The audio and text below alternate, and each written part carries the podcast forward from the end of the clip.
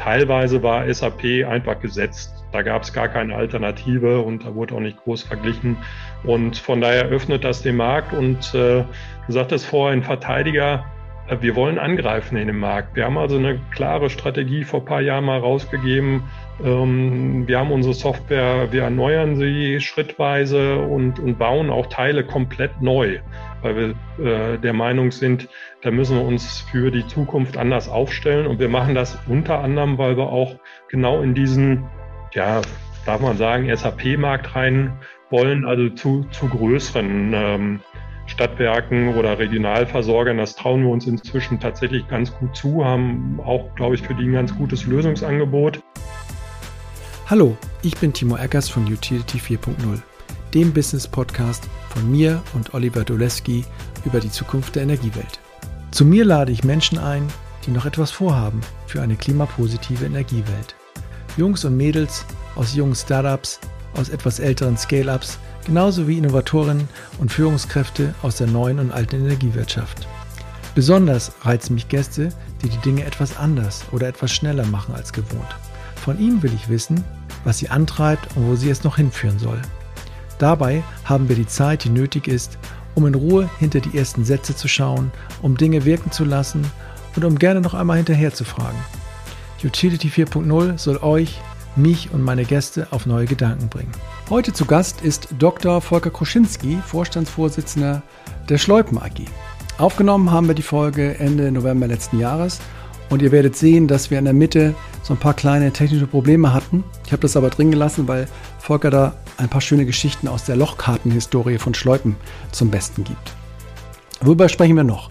Über Volker natürlich, über seinen Weg, angefangen vom ZX81 als junger Bursche bis zum Schleupenvorstand heute. Wir sprechen über ja, Schleupen in der Vergangenheit, heute den Umzug ins neue Headquarter, ähm, die Sicht auf diese neuen Anbieter, über den Tüger-Deal. Wir sprechen auch darüber, ähm, warum die Wahrnehmung vielleicht so da ist, dass Schleupen relativ ein System ist, wo man nicht so gut drankommt als Anbieter von draußen. Wir gucken, wie, wie Schleupen organisiert ist als, als Unternehmen, wie agil auch der Vorstand tickt und ja, wohin es geht mit der Energiemarkt-IT, speziell im Bereich der Abrechnung. Ähm, Trigger für mich waren so ein paar Sachen äh, oder zwei Sachen eigentlich. Sie ziehen ja um ins neue Büro und ich habe dann so keck gefragt, aber ihr seid jetzt nicht ganz oben im Vorstand, ne, so klassisch und ihr habt jetzt auch keine Vorstandsparkplätze. Haben sie doch, hat er ehrlich bejaht und ja, vielleicht merkt ihr die Pause da bei mir, wo ich gedacht habe, hm, wie passt das jetzt dazu? Vielleicht konnte ich ihn auch so ein bisschen da sensibilisieren, ob das so eine, so eine geile Idee ist und ob man das vielleicht ein bisschen anders machen kann. Anderer Trigger für mich war, dass er eigentlich ganz gerne podcastmäßig unterwegs ist bei dem gemischten Hack, bei Felix Lobrecht und Tommy Schmidt, was ich auch wieder ganz, ganz cool finde. Insofern, ja, das hat so ein bisschen resoniert. Und jetzt viel Spaß mit Volker und auf geht's. Also, herzlich willkommen bei Utility 4.0. Heute habe ich einen super spannenden Gast hier für euch. Und zwar ist das der Volker Kruschinski. Und ich sage erstmal Hallo, Volker. Hallo, Timo. Grüß dich. Grüße dich. Ähm, es ist eine Folge, auf die ich mich ganz besonders freue. Und ich freue mich auch, dass der Volker äh, der Vorstandsvorsitzende ist bei der Schleupen AG. Ähm, da Bock drauf hat, sozusagen sich hier mit mir vor so ein Mikrofon zu setzen. Ähm, und ja, das ist einfach sehr spannend, vor allen Dingen, weil ich schon ganz viele Podcasts auch schon gemacht habe zum Thema IT, äh, IT-Technologie in der Energiewirtschaft. Was ist das Gute, was ist das richtige System? Und bislang hatte ich halt immer sozusagen die Angreifer hier ähm, am Start, die sozusagen in diesen Markt rein wollen. Und heute freue ich mich ganz besonders, Volker, dass du da bist von Schleupen. Und ihr seid ja nun Unternehmen in der Energie-IT, ihr seid schon ein bisschen länger am Start. Man kann durchaus sagen, dass ihr, dass ihr sozusagen, ja, seid ihr die Verteidiger nicht, aber ihr seid die, die schon da sind. Und die anderen wollen vielleicht dahin, wo ihr schon wart. Und ähm, ja, da möchte ich heute gerne mal mit dir ein bisschen drüber sprechen. Aber wie wir es am Anfang immer machen, ähm, erstmal so die erste Frage, wie war denn dein Tag heute? Was hast du so gemacht?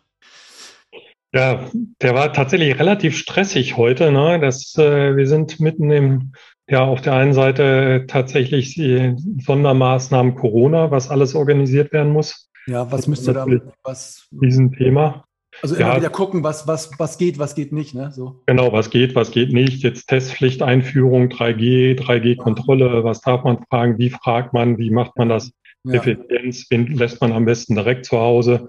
Ähm, also da ist immer wieder, äh, immer wieder was Neues und versuchen dann natürlich die meisten Mitarbeiter entsprechend zu schützen. Und äh, das ist irgendwie jetzt so eine Standardaufgabe der letzten anderthalb Jahre geworden. Aber jetzt so die letzten zwei Wochen hat das nochmal Fahrt aufgenommen. Ja, klar, man merkt es ja. Ne? Also und ähm, habt ihr da immer so eine kleine Runde, die dann immer wieder tagt? Was gibt's Neues? Wie müssen wir reagieren? Wie müssen wir kommunizieren? Stelle ich mir vor, oder? So ein kleines genau, Taskforce. Wir, wir haben, genau, es, es heißt so schön klassisch bei uns Krisenstab. Ja. Und, äh, wir haben tagen tatsächlich einmal in der Woche im Krisenstab, ja. sprechen die Sachen ab und äh, haben dann bei uns so einen internen Kanal im, im Intranet, wo wir dann auch sehr, sehr viel kommunizieren, damit ja. alle Mitarbeiter dort alles Neue direkt wissen. Also das, okay. das ist einer der, der Hauptpunkte heute gewesen. Was hat dich noch gestresst heute? ja, gestresst so halb, wir ziehen um. Ja, ja irgendwie äh, getraut, äh, das war noch vor Corona, eine riesen neue Firmenzentrale zu bauen. Ja. Jetzt fast fertig. Und äh, ich sitze hier wirklich im Büro und habe gepackte Kartons, also richtig klassisch, wie man sich das vorstellt, Umzugskarton. Ja und habe da die Sachen reingeräumt, äh, bin irgendwie spät dran, weil ich mich mit tausend anderen Sachen beschäftigt habe.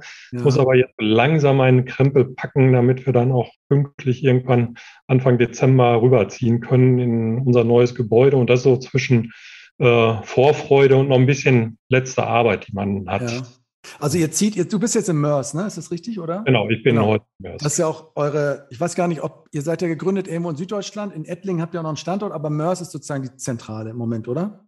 Genau, Mörs ist mit Abstand der größte Standort. Firmen mhm. sind noch tatsächlich äh, Ettlingen. Das ist auch unser zweitgrößter Standort, aber Mörs ist am größten und ich sitze, mein Büro ist in Mörs und äh, wie bei den meisten Schäumen-Mitarbeitern auch. Und, und was habt ihr jetzt? Habt ihr, ziehst, ziehst du einfach äh, sozusagen über die Straße oder ist es in Mörs, habt ihr da ganz neu gebaut oder wie muss man sich das vorstellen?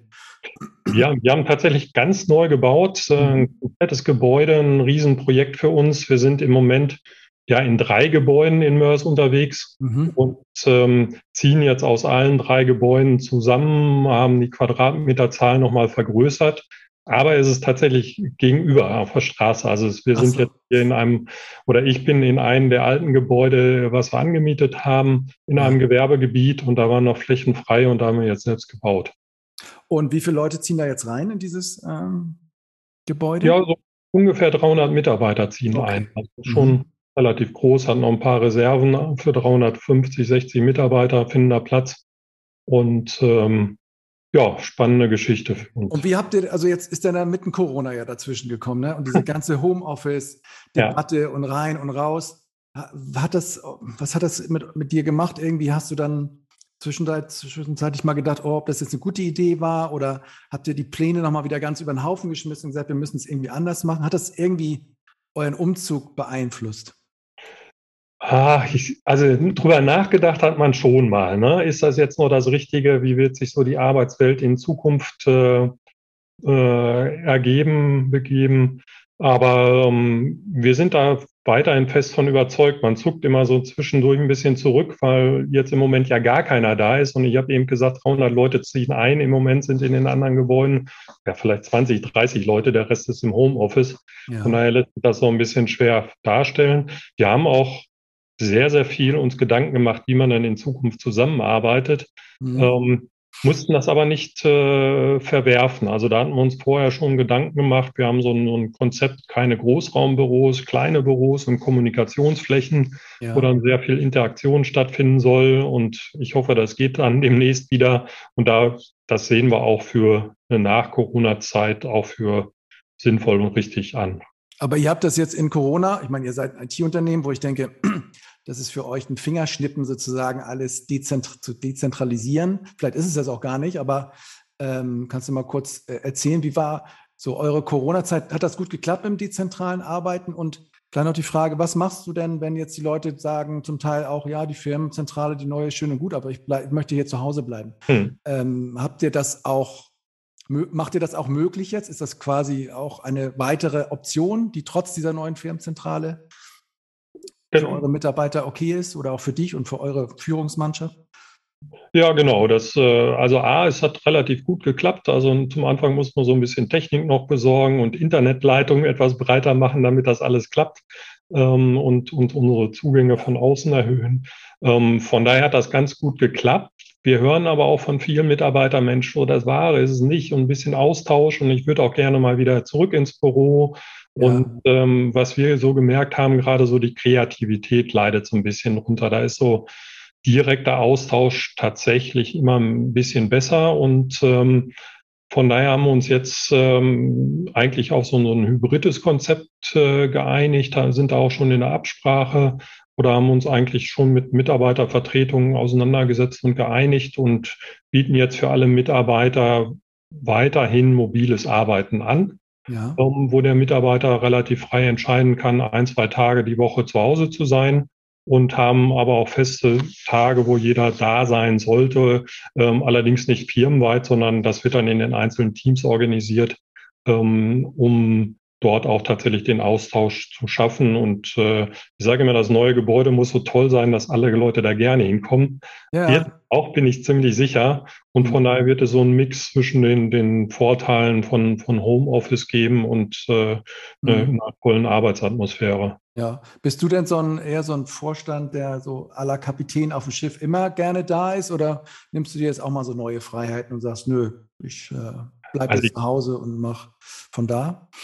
Ja, ich war tatsächlich sehr lange Zeit immer da, ja. genauso wie du das beschrieben hast. Äh, man hat da so das Gefühl, man muss als letzter noch anwesend sein. Ja.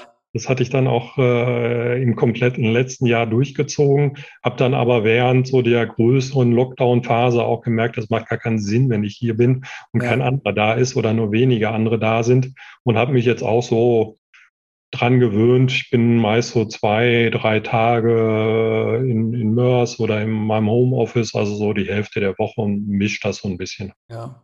Ja, also so ging es ja auch vielen. Am, am Anfang kopiert man einfach so das, was man sonst auch gemacht hat, merkt aber im, zu Hause funktioniert das irgendwie gar nicht, wenn ich genau dasselbe mache, wie als wenn ich ins Büro gehe. Ne? Also ich hm. selber muss immer wieder auch selber rausfinden, wie bin ich heute drauf, was muss ich machen, bin ich konzentriert, bin ich abgelenkt, bin ich verhibbelt.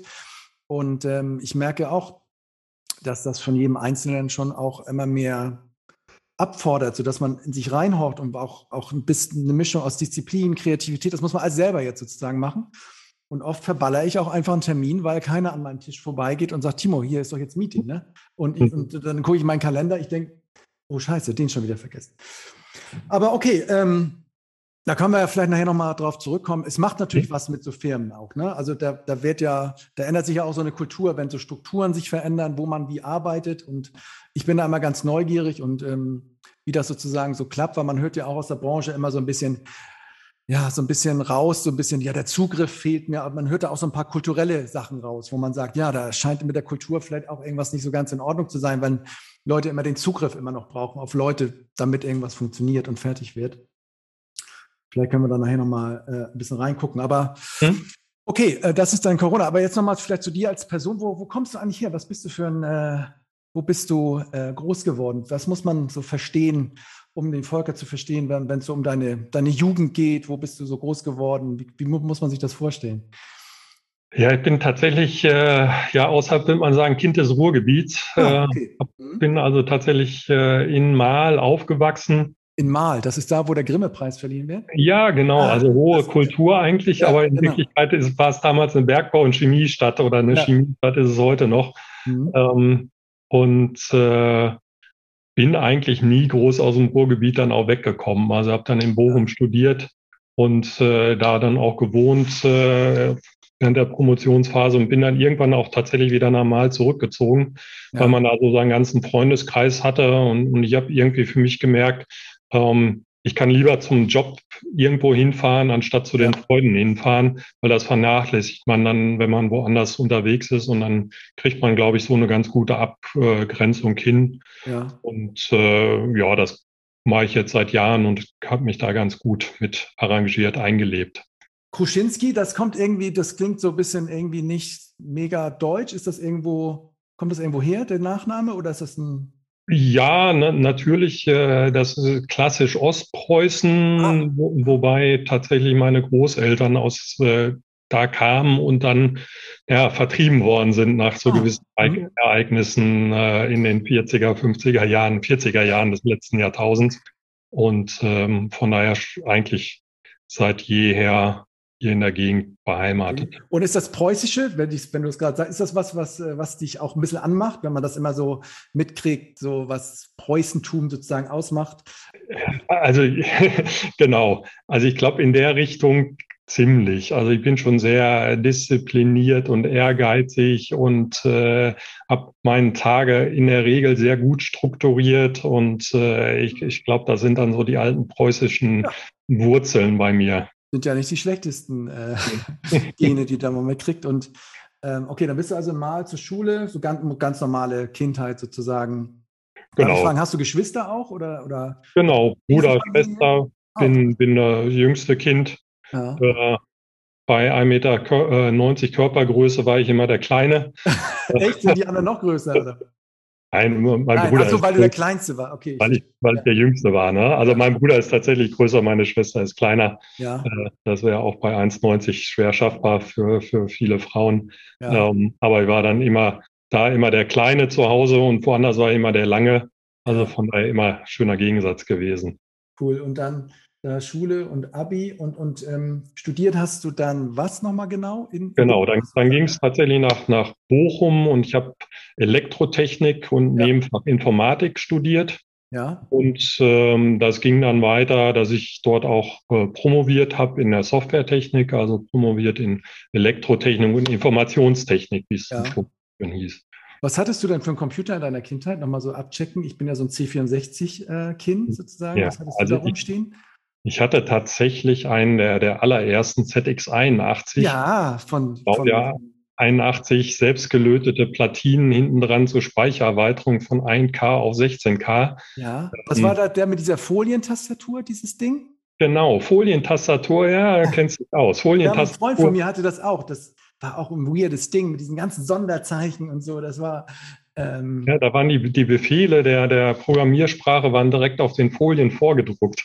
Also ja. für Schreibfaule war es relativ gut, aber ähm, ja, war sehr auch, der das gemacht hat? Das war doch so ein John Sinclair oder irgend so ein. Genau. So, so, so ein ja, ich weiß gar nicht, ob der John Sinclair hieß. John ja. Sinclair war irgendwie ja so eine Romanfigur, aber äh, war auf jeden Fall Sinclair, der, ja. der Hersteller. Ich weiß okay. gar nicht, wie hieß. Und wie das war damals kommen? zehn, elf Jahre. Ja, durch, durch äh, tatsächlich meinen älteren Bruder, der das irgendwann mal anschleppte mit einem Freund und ja. äh, irgendwie einen Sponsor brauchte, damit wir uns selber einen anschaffen konnten. Und dann haben wir dann unser ganzes Taschengeld zusammengekratzt. und, äh, und habt da den Fernseher blockiert, ne? Wahrscheinlich am Anfang so. Äh, genau, na, es gab einen ausrangierten, den wir nutzen durften und ja, okay. äh, dann auf den das programmiert. Der muss okay. ja damals nicht können, war eh schwarz-weiß. Ja. Und danach, ja. wie ging das dann weiter? Wie ging deine Computerhistorie dann? Ja, das klassische C20, okay. C64, ja. ab und ja, kurzzeitig mal ein Atari und dann ging das mit den ersten PCs los. Also ja, okay. von Anfang an alles, was in der Heimbranche da war, mhm. äh, hatte ich, war ich dann auch ständig dabei. Cool. Okay, und dann hast du das im Studium dann auch, du hast, wie hieß das, Systemtechnik? Oder wie, wie hieß Elektrotechnik. Elektro und aber da war noch irgendwas mit Informatik. Äh, genau, und Nebenfach Informatik. Achso, okay. Mhm. Und hast du es dann weiter betrieben? War das dann irgendwie schon, also hast du es noch weiter verfolgt dann im Studium?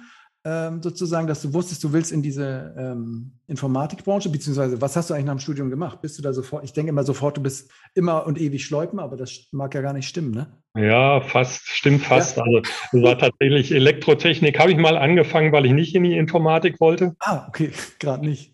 Und bin dann trotzdem bei der Informatik gelandet, hatte also alle Vertiefungsgebiete.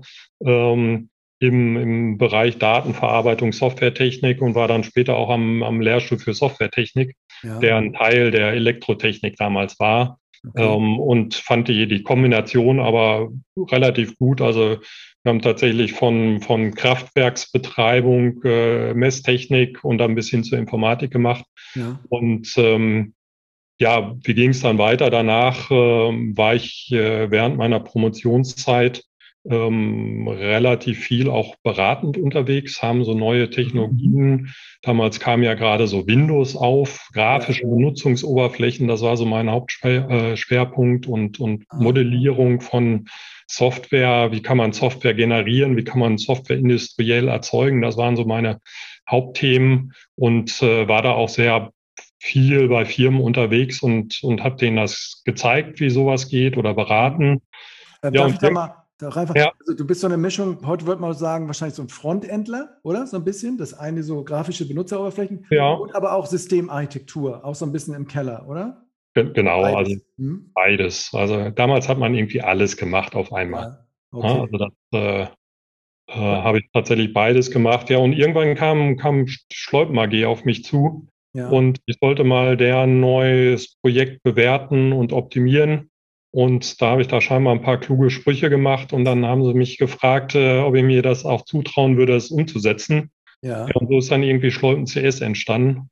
Ja, ähm, Schleupen AG, genau. Also, du hast es ja vorhin mal, mal in dem Intro schon gesagt, ähm, tatsächlich ein äh, Unternehmen, was schon sehr, sehr lange am Markt ist, äh, seit 1970 gegründet. Wir haben tatsächlich letztes Jahr, hätten wir gehabt, unsere große 50-Jahr-Feier, die ist dann kleiner Corona-bedingt ausgefallen und war dann rein online äh, leider. Und äh, es gibt tatsächlich einen Herrn Leo Schleupen, der das Unternehmen gegründet hat. Äh, erste Eintragung war, glaube ich, in Karlsruhe, ist dann relativ schnell nach Ettling gezogen mit dem Unternehmen und ähm, hat dann über die nächsten Jahre immer einige Partner dazu genommen, unter anderem ein Partner, der in Mörs saß, ein Herr Meier, der nämlich im Energiebereich tätig war. Und am Anfang ging es darum, vor allen Dingen äh, Bilanzerstellung. Äh, Leo Schleupen war einer der ersten, der das dann automatisiert auf so einem Computer hinbekommen hat, ohne dass irgendwelche Buchhalter stundenlang was ausfüllen mussten. Und er hatte das dann auf, auf so Großrechnern realisiert und äh, dann kam so die erste Frage, das kann man doch auch für Stadtwerke benutzen? Ja. Und dann kam die nächste Frage, naja, Stadtwerke damals Abrechnung, hm, ne, das waren so meine Geburtsjahre, von daher kann ich es nicht wirklich mehr berichten. Aber ähm, ich hörte, das ging damals noch auf Lochkarten und äh, Herr Schleupen ist tatsächlich ein klassischer Unternehmer, der dann gesagt hat, nee, nee, wie alles schön äh, programmieren hier auf den Rechnern, die man zur Verfügung Verfügung hatte und hat eine Verbrauchsabrechnung gemacht. Und äh, so ging das dann los über die Jahre. Wir hatten ein paar technische Probleme, jetzt sind wir wieder da. Ähm, auch mal ganz gut die Gedanken nochmal so ein bisschen zu rekapitulieren. Also wir wissen jetzt so ein bisschen, äh, wer du bist, Volker. Wir haben noch mal ein bisschen kurz diese Schleupengeschichte ähm, nachgezogen, also die auch schon in den 70er Jahren dann begann, schon lange in der Energiewirtschaft. Und ähm, vielleicht können wir noch mal da ansetzen, als du jetzt so als ähm, ja, noch frischer Absolvent oder nach den ersten Berufsjahren, du hast gesagt, du warst ein bisschen beraten unterwegs, dorthin gekommen bist zu Schleupen. Und die haben dir ja, du hast gesagt, die haben dir irgendwie ein neues Produkt gezeigt.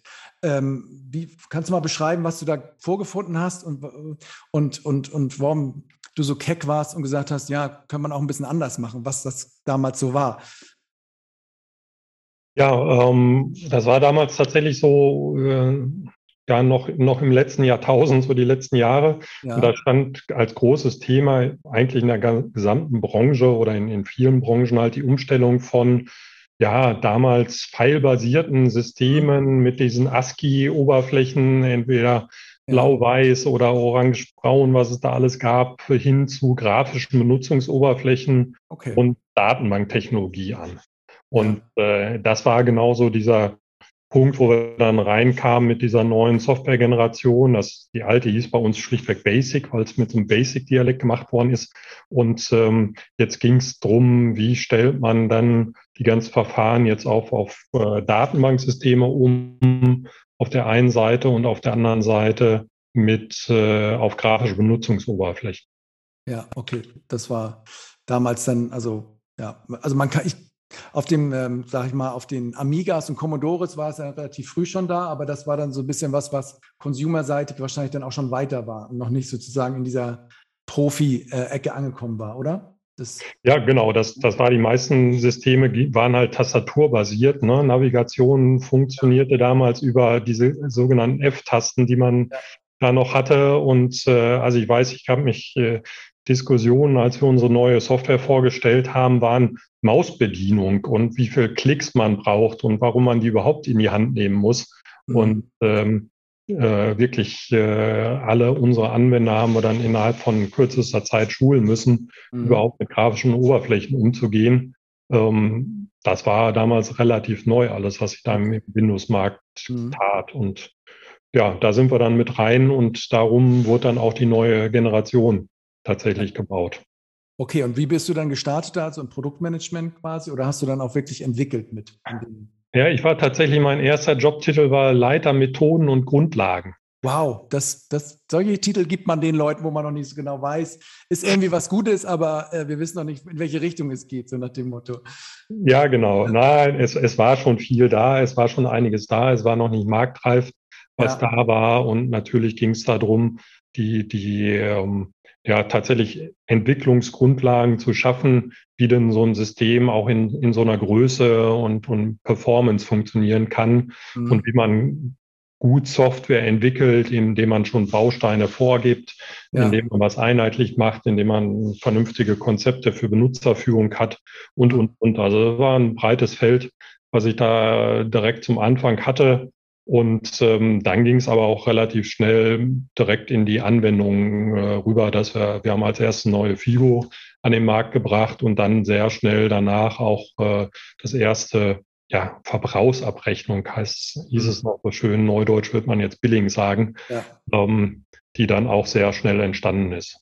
Äh, äh, so ein Modul heißt ja bei euch auch noch VA oder so, ne? Genau, genau das heißt klassisch aus diesen Zeiten noch Verbrauchsabrechnung. Ja, genau. Ähm, wie bei SAP, ne? Systeme, Anwendung, also ganz banale Wörter hinter so schönen so Ab Abkürzungen äh, ja. die man dann einfach jahrzehntelang durchzieht. Macht ihr noch was anderes außer Energiewirtschaft eigentlich? Ähm, ah, wir haben uns inzwischen von einigen anderen Branchen getrennt im Laufe der Zeit. Früher war Steuerberater ein großes Thema bei uns. Damit ist Herr Schleupen ja auch noch begonnen, haben uns aber mhm. ähm, so 1900, äh, nein, 1900, 2009 von verabschiedet. Wir haben noch einen kleineren Part, wo wir uns so mit Management-Informationssystemen beschäftigt, GRC, Governance, Risk und Compliance. Also wir sind mhm. einer der Marktführer im Risikomanagementbereich ja. in Deutschland, äh, wobei es da um, um tatsächlich Risiken im Sinne von Finanzrisiken geht. Ja, nicht aus dem Handel oder auch? Nee, nicht aus dem Handel. Also nicht von in der Energiewirtschaft muss ich mal erklären, was das ist. Ja. Die sehen das so ein bisschen anders. Das ist tatsächlich auf, auf Top-Management-Ebene das Risikomanagement, was man da betreibt. Okay. Gut, und dann bist du jetzt, wir müssen ja nicht jede Station durchgehen, aber jetzt bist du irgendwie nach, ähm, nach wie vielen Jahren? Wie lange bist du jetzt da bei Schleuten quasi? Das sind jetzt 23 Jahre. Von 23 also Jahre bis jetzt. Und wie lange bist du schon Vorstand sozusagen? Genau, seit 2006 bin ich Vorstand geworden, als dann die ganze neue Generation lief. Ja. Äh, ging auch damals der alte Vorstand so schrittchenweise in den Ruhestand. Äh, also bin ja. ja da mehr oder weniger dann der Nachfolger von Leo Schleupen geworden mhm. im Vorstand und äh, seit 2014 bin ich dann auch Vorstandsvorsitzender geworden ja. und wir haben den Vorstand immer so ein bisschen verkleinert und arbeiten jetzt mit zwei Vorständen Mhm. Und ich bin halt für den gesamten Energiemarkt zuständig. Okay. Gut, dann steigen wir doch mal ein beim Energiemarkt. Ähm, äh, der ist ja auch nicht sozusagen in Bewegung, der Energiemarkt an sich, ne, glaube ich, die letzten mhm. Jahrzehnte jetzt nochmal noch mal viel mehr durch diese ganzen, durch die Digitalisierung, Corona, kulturell, was da passiert ist, aber auch durch die ganze Energiewende und ja. jetzt nochmal alles beschleunigt. Da ist ja ordentlich Action, ähm, könnte man mal so sagen. Und ich frage mich natürlich immer, was braucht man da eigentlich für eine IT, um da mithalten zu können? Und vielleicht mal so keck gefragt auch. Zuletzt war ja jetzt diese Tüger-Meldung, äh, die da jetzt auch ihre, ihre Abrechnungssystem neu, neu ausgeschrieben haben für, ich glaube, auch 30 Stadtwerke oder so. Und die machen das jetzt zusammen mit, mit Accenture und Power Cloud. Wie wirkt oder was macht das mit dir, so eine, so eine Meldung? ist ja jetzt so, ihr seid eigentlich so, ich weiß auch nicht, ob die auch Schleupensysteme haben, aber ähm, da kommt ja auch so ein bisschen Wettbewerb auf euch zu. Wie, wie schätzt du das ein? Wie guckst du da so drauf? Mach mal, vielleicht kannst du unser, äh, deinen Kopf ein bisschen aufmachen und sagen, was, was das so mit dir macht. So. Ja, ja, klar. Ich bin da so ein bisschen hin und her gerissen. Ja, also irgendwie, ähm, wir haben einige Kunden aus dem äh, Tüger-Verbund, die, ja. die äh, seit Jahren mit uns zur Abrechnung, glaube ich, auch sehr, sehr zufrieden sind.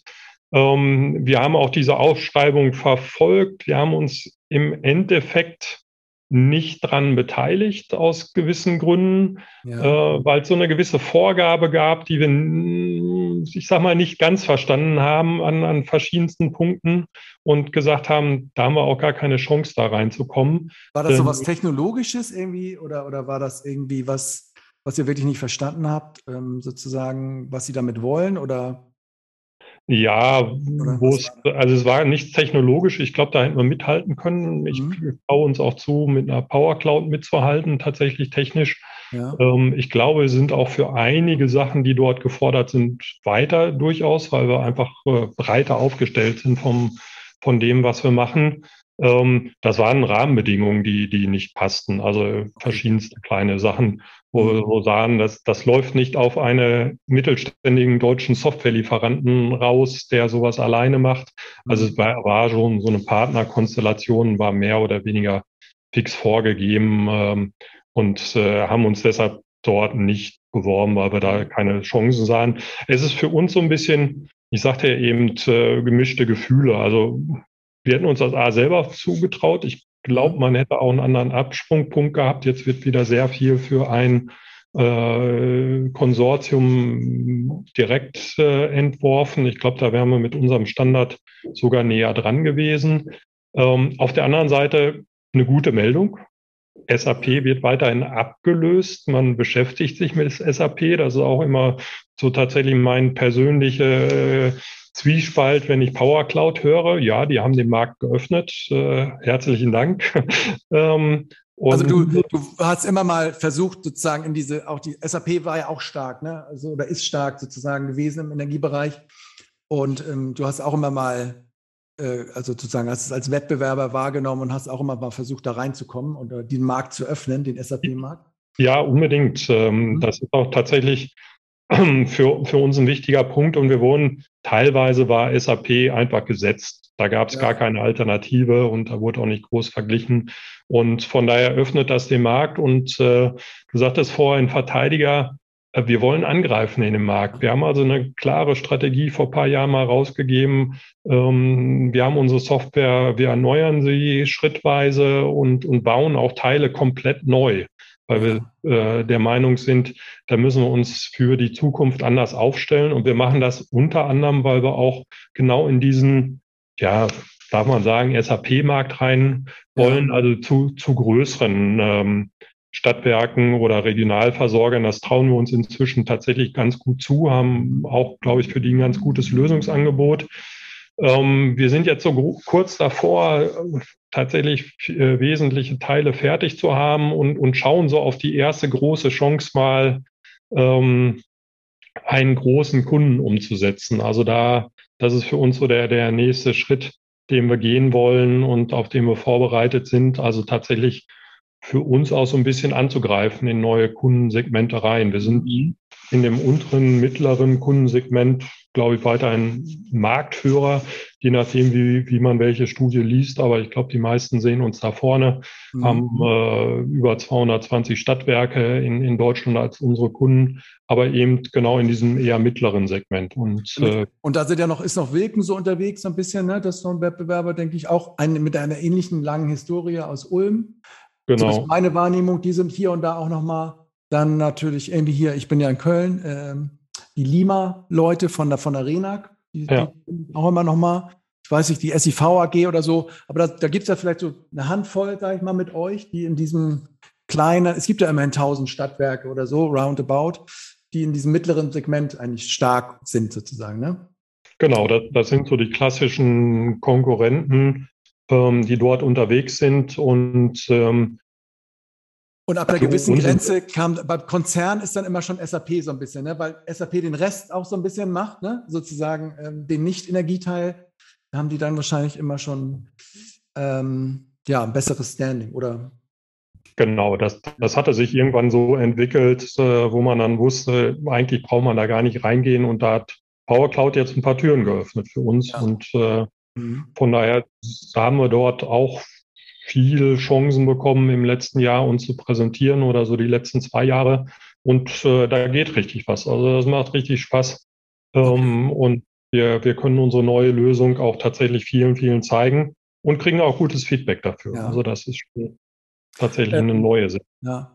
Du bist ja jetzt, du bist ja auch so ein Systemarchitekt. Ne? Also jetzt vielleicht kannst du ja. noch mal so ein bisschen helfen und auch zu erklären, ähm, weil diese neuen Anbieter sagen ja auch, so, die nutzen natürlich jetzt das, was, wie man heute das macht, sozusagen. Ne? Also ich bin ja. jetzt kein äh, Technologe, aber da fallen ja immer so Stichworte wie Microservice und Software as a Service und Cloud-basiert. Ich weiß, dass das alles nur halb richtig ist und alles wieder auch das Alte, das Neue ist und so weiter. Aber ich stelle mir vor, die können natürlich jetzt aus, aus, dem, aus dem Vollen schöpfen und, und machen neu. Ähm, und du hast eben auch gesagt, ihr habt Teile neu gemacht. Ähm, ich hatte immer so, meine Theorie war, dass wenn man so, so, so lange unterwegs ist, dass man ähm, ja, dass man einfach Schwierigkeiten hat oder nicht Schwierigkeiten. Ich frage mich so, kann man oder kann man sozusagen, muss man nicht von Zeit zu Zeit auch mal alles sozusagen neu machen? Also alles wegtun und nochmal ganz neu hm. anfangen, um den nächsten Schritt zu machen? Oder verbastelt man sich nicht, wenn man sozusagen immer versucht zu migrieren oder immer kleine Dinge anzupassen? Vielleicht kannst du mir da mal so ein bisschen ähm, ja, wie du das siehst oder wie, ja, auch im Laien so ein bisschen erklären, weil ja. ich habe viele Argumente da draußen, die sagen halt, wir haben das neu programmiert, das können die Alten gar nicht. So, hm. stimmt das? Ja, ehrlich gesagt stimmt das, aber nicht, dass es die Alten nicht können, sondern dass es schwierig ist. Ne? Also das ist tatsächlich immer was dran zu bringen. Ähm, man schleift immer so gewisse Reste mit. Ja. Und ähm, deshalb haben wir uns eigentlich tatsächlich auch für einen Weg entschieden, komplett Teile auszutauschen. Also nicht noch ein bisschen was dran zu schrauben, die Architektur zu erhöhen, eine nettere Oberfläche drauf zu machen, sondern ähm, jetzt tatsächlich unsere neue Plattform ist komplett von der ersten Zeile Code her neu gebaut. Also das ist tatsächlich äh, frische Software, äh, wenn man so sagen kann. Und, und von daher sehen wir uns tatsächlich im Moment so ein bisschen in between zwischen den Klassikern, die ihre alten Anwendungen haben und da äh, optimieren an den alten Anwendern und den neuen, die auf der grünen Wiese gebaut hat. Und wir haben irgendwie die Fantasie und den, den Riesenplan, ähm, auch neu zu bauen und schrittweise auszutauschen. Also wirklich die alten Sachen wegzuschmeißen ja. ähm, und durch neue Software zu ersetzen, was in dieser neuen Architektur läuft. Und das haben wir auch schon ein bisschen zusammengebracht. Das nennt sich bei uns Side by Side, wo wir eigentlich zwei Generationen von Software nebeneinander laufen lassen. Und ist das, ist das, ist das, ist 2.0 die alte Version und 3.0 Schleupen, ist das das Neue? Weil man das so oft hört in der Branche? Genau, genau, so, so kann man es sagen. Wobei es eigentlich kein System, kein 2.0-System im Markt gibt mehr bei uns und kein 3.0-System im Markt, sondern alle unsere Kunden haben ein Mix aus 2.0 und 3.0, die neue Plattform, ähm, also die, die, der Unterbau, was man als Methoden und Grundlagen so macht, ist ja. fertig, ist ausgerollt zu allen Kunden und natürlich kann so eine neue Plattform auch integrieren. Und äh, das erste, was wir integriert haben, waren unsere 2.0-Anwendungen. Ja. Na, und von daher haben wir jetzt die Möglichkeit geschaffen, auf diese Plattform dann immer neue Lösungen in neuer Architektur äh, auszurollen und ähm, das, was wir haben, haben wir. Das meiste läuft ja auch noch gut, aber so mit Blick auf morgen äh, sehen wir gerade in den Billing-Bereichen doch eine Potenzial, auch tatsächlich über neue Anwendungen ähm, dort nochmal weitere Vor Vorteile zu nutzen. Das heißt, euer 3.0 ist eigentlich euer Projekt Power Cloud, wo ihr auch auf der grünen Wiese, wenn ich das, wenn ich dich richtig verstehe, neu ja. angefangen habt und äh, euch nicht belastet habt von alten Datenmodellen, alten Datenstrukturen, alten Masken, habt quasi im Keller neu angefangen. Ist das so? Exakt, so kann man es beschreiben. Also da haben wir wirklich alles äh, vom ersten Stein nochmal neu gebaut ja. und, und haben da eine, eine, Architektur, die dann auch entsprechend zukunftsfähig ist und, und wollen auch mal so alten Ballast loswerden. Ja. Und ist die Architektur, jetzt ist das wirklich das, was man heute macht, was alle alle in USA, alle Tech-Firmen, ist das sozusagen der, der heiße Scheiß der, der IT-Systemarchitektur, den ihr jetzt genommen habt? So? Das, das ist der heißeste Scheiß, den es gibt. Also ich ja. bin als Softwareentwickler da super von begeistert. Ja. Äh, mein Tech-Herz freut sich. Also das ist wirklich äh, Web-Service, äh, Workflow-System, was wir eingebettet haben, was äh, modelliert werden kann nach GPNN 2.0. Wir haben eigene ähm, Editoren gebaut, mit denen unsere Kunden die Abläufe ändern können innerhalb unserer Architektur. Äh, wir haben, haben grafische Designer ähm, mit ausgeliefert, GUI-Editoren, mit mhm. denen man dann auf HTML5-Basis äh, Änderungen machen kann. Und man kriegt alles zusammengestöpselt über ja das Herzstück, unseren Servicebus, was dann genau diese Messages verarbeitet, äh, weitergibt, dass die Services nach außen hin zur Verfügung steht, äh, stellt, so dass man jetzt auch in, in gute Integrationen geht äh, und eine gute Konnektivität zu, zu Drittsoftware hinbekommt. Ja. Auch einer der alten Probleme, die wir da mal loswerden wollen. Genau. Und, äh, haben da sehr viel Wert drauf gelegt. Da, da hatte ich nämlich auch, dass man hört halt oft, höre ich halt auch im Markt, immer wenn jemand an so Schleupensysteme ran will, dann ist immer erstmal sowieso schwierig gewesen oder ist auch zum Teil noch, vielleicht sind das dann diese zwei Nuller-Systeme, die hängen halt irgendwie nicht in der Cloud. Darüber können wir gleich auch nochmal sprechen. Und dann war es aber auch immer, also kannst du vielleicht auch mal was zu sagen? Die sagen dann immer, das ist halt nicht so offen, da gibt es keine standardisierten Schnittstellen und wenn es sie dann doch gibt, dann gibt es nur ein teures Angebot und das dauert alles so lang. Ähm, ja, ist leider so, so, ein Ruf, der, der uns irgendwie umgibt. Äh, also wir, wir haben, glaube ich, schon, schon genügend Beispiele, wo, wo es nicht so ist. Es war früher auch tatsächlich so, Integration war ein zähes Geschäft, war teuer über die Strukturen, was aber eigentlich alle klassischen Anbieter, äh, du hast ja eben mal aufgezählt, betroffen hat. Ähm, die sind in sich hochfunktionabel gewesen, die, die Systeme, ähm, aber immer zu Lasten der, der Öffnung nach außen. Wir hatten alle alle unsere Kunden arbeiten auf demselben Standard. Ne? Also mhm. äh, trotzdem, dass wir keine Cloud haben, also ein System, haben alle unsere Kunden denselben Quellcode, was natürlich genau das nach außen so ein bisschen abgrenzt, äh, gerade in, in etwas älteren Technologien. Und das haben wir jetzt tatsächlich aufgebrochen und machen es anders. Und äh, ich hatte gerade vor drei Wochen ein Gespräch mit Herrn äh, Pinske von der DIPCO, äh, der, der auch äh, zu einem Kunden kam mit, mit diesem Ruf, äh, ach ja, mit Schleupen wird schwer, der hat mir nachher bestätigt, der hat noch nie so ein gutes Integrationsprojekt gemacht, ging noch nie so schnell, äh, klappte hervorragend, haben da in, in kürzester Zeit gemeinsam eine Lösung hergestellt. Also da, da dreht sich jetzt was. Also aber waren das ja. so technologische Probleme dann, wo, wo ihr auch nicht so konntet, wie ihr wollte? Oder mal unfair gefragt, ist, war es auch vielleicht ein Teil einer vielleicht einer Verteidigungsstrategie, dass man sagt, nee, nee, nicht so nah an meine Daten, nicht so in den Keller sozusagen, dass man auch so ein bisschen andere Unternehmen da auf Abstand gehalten hat?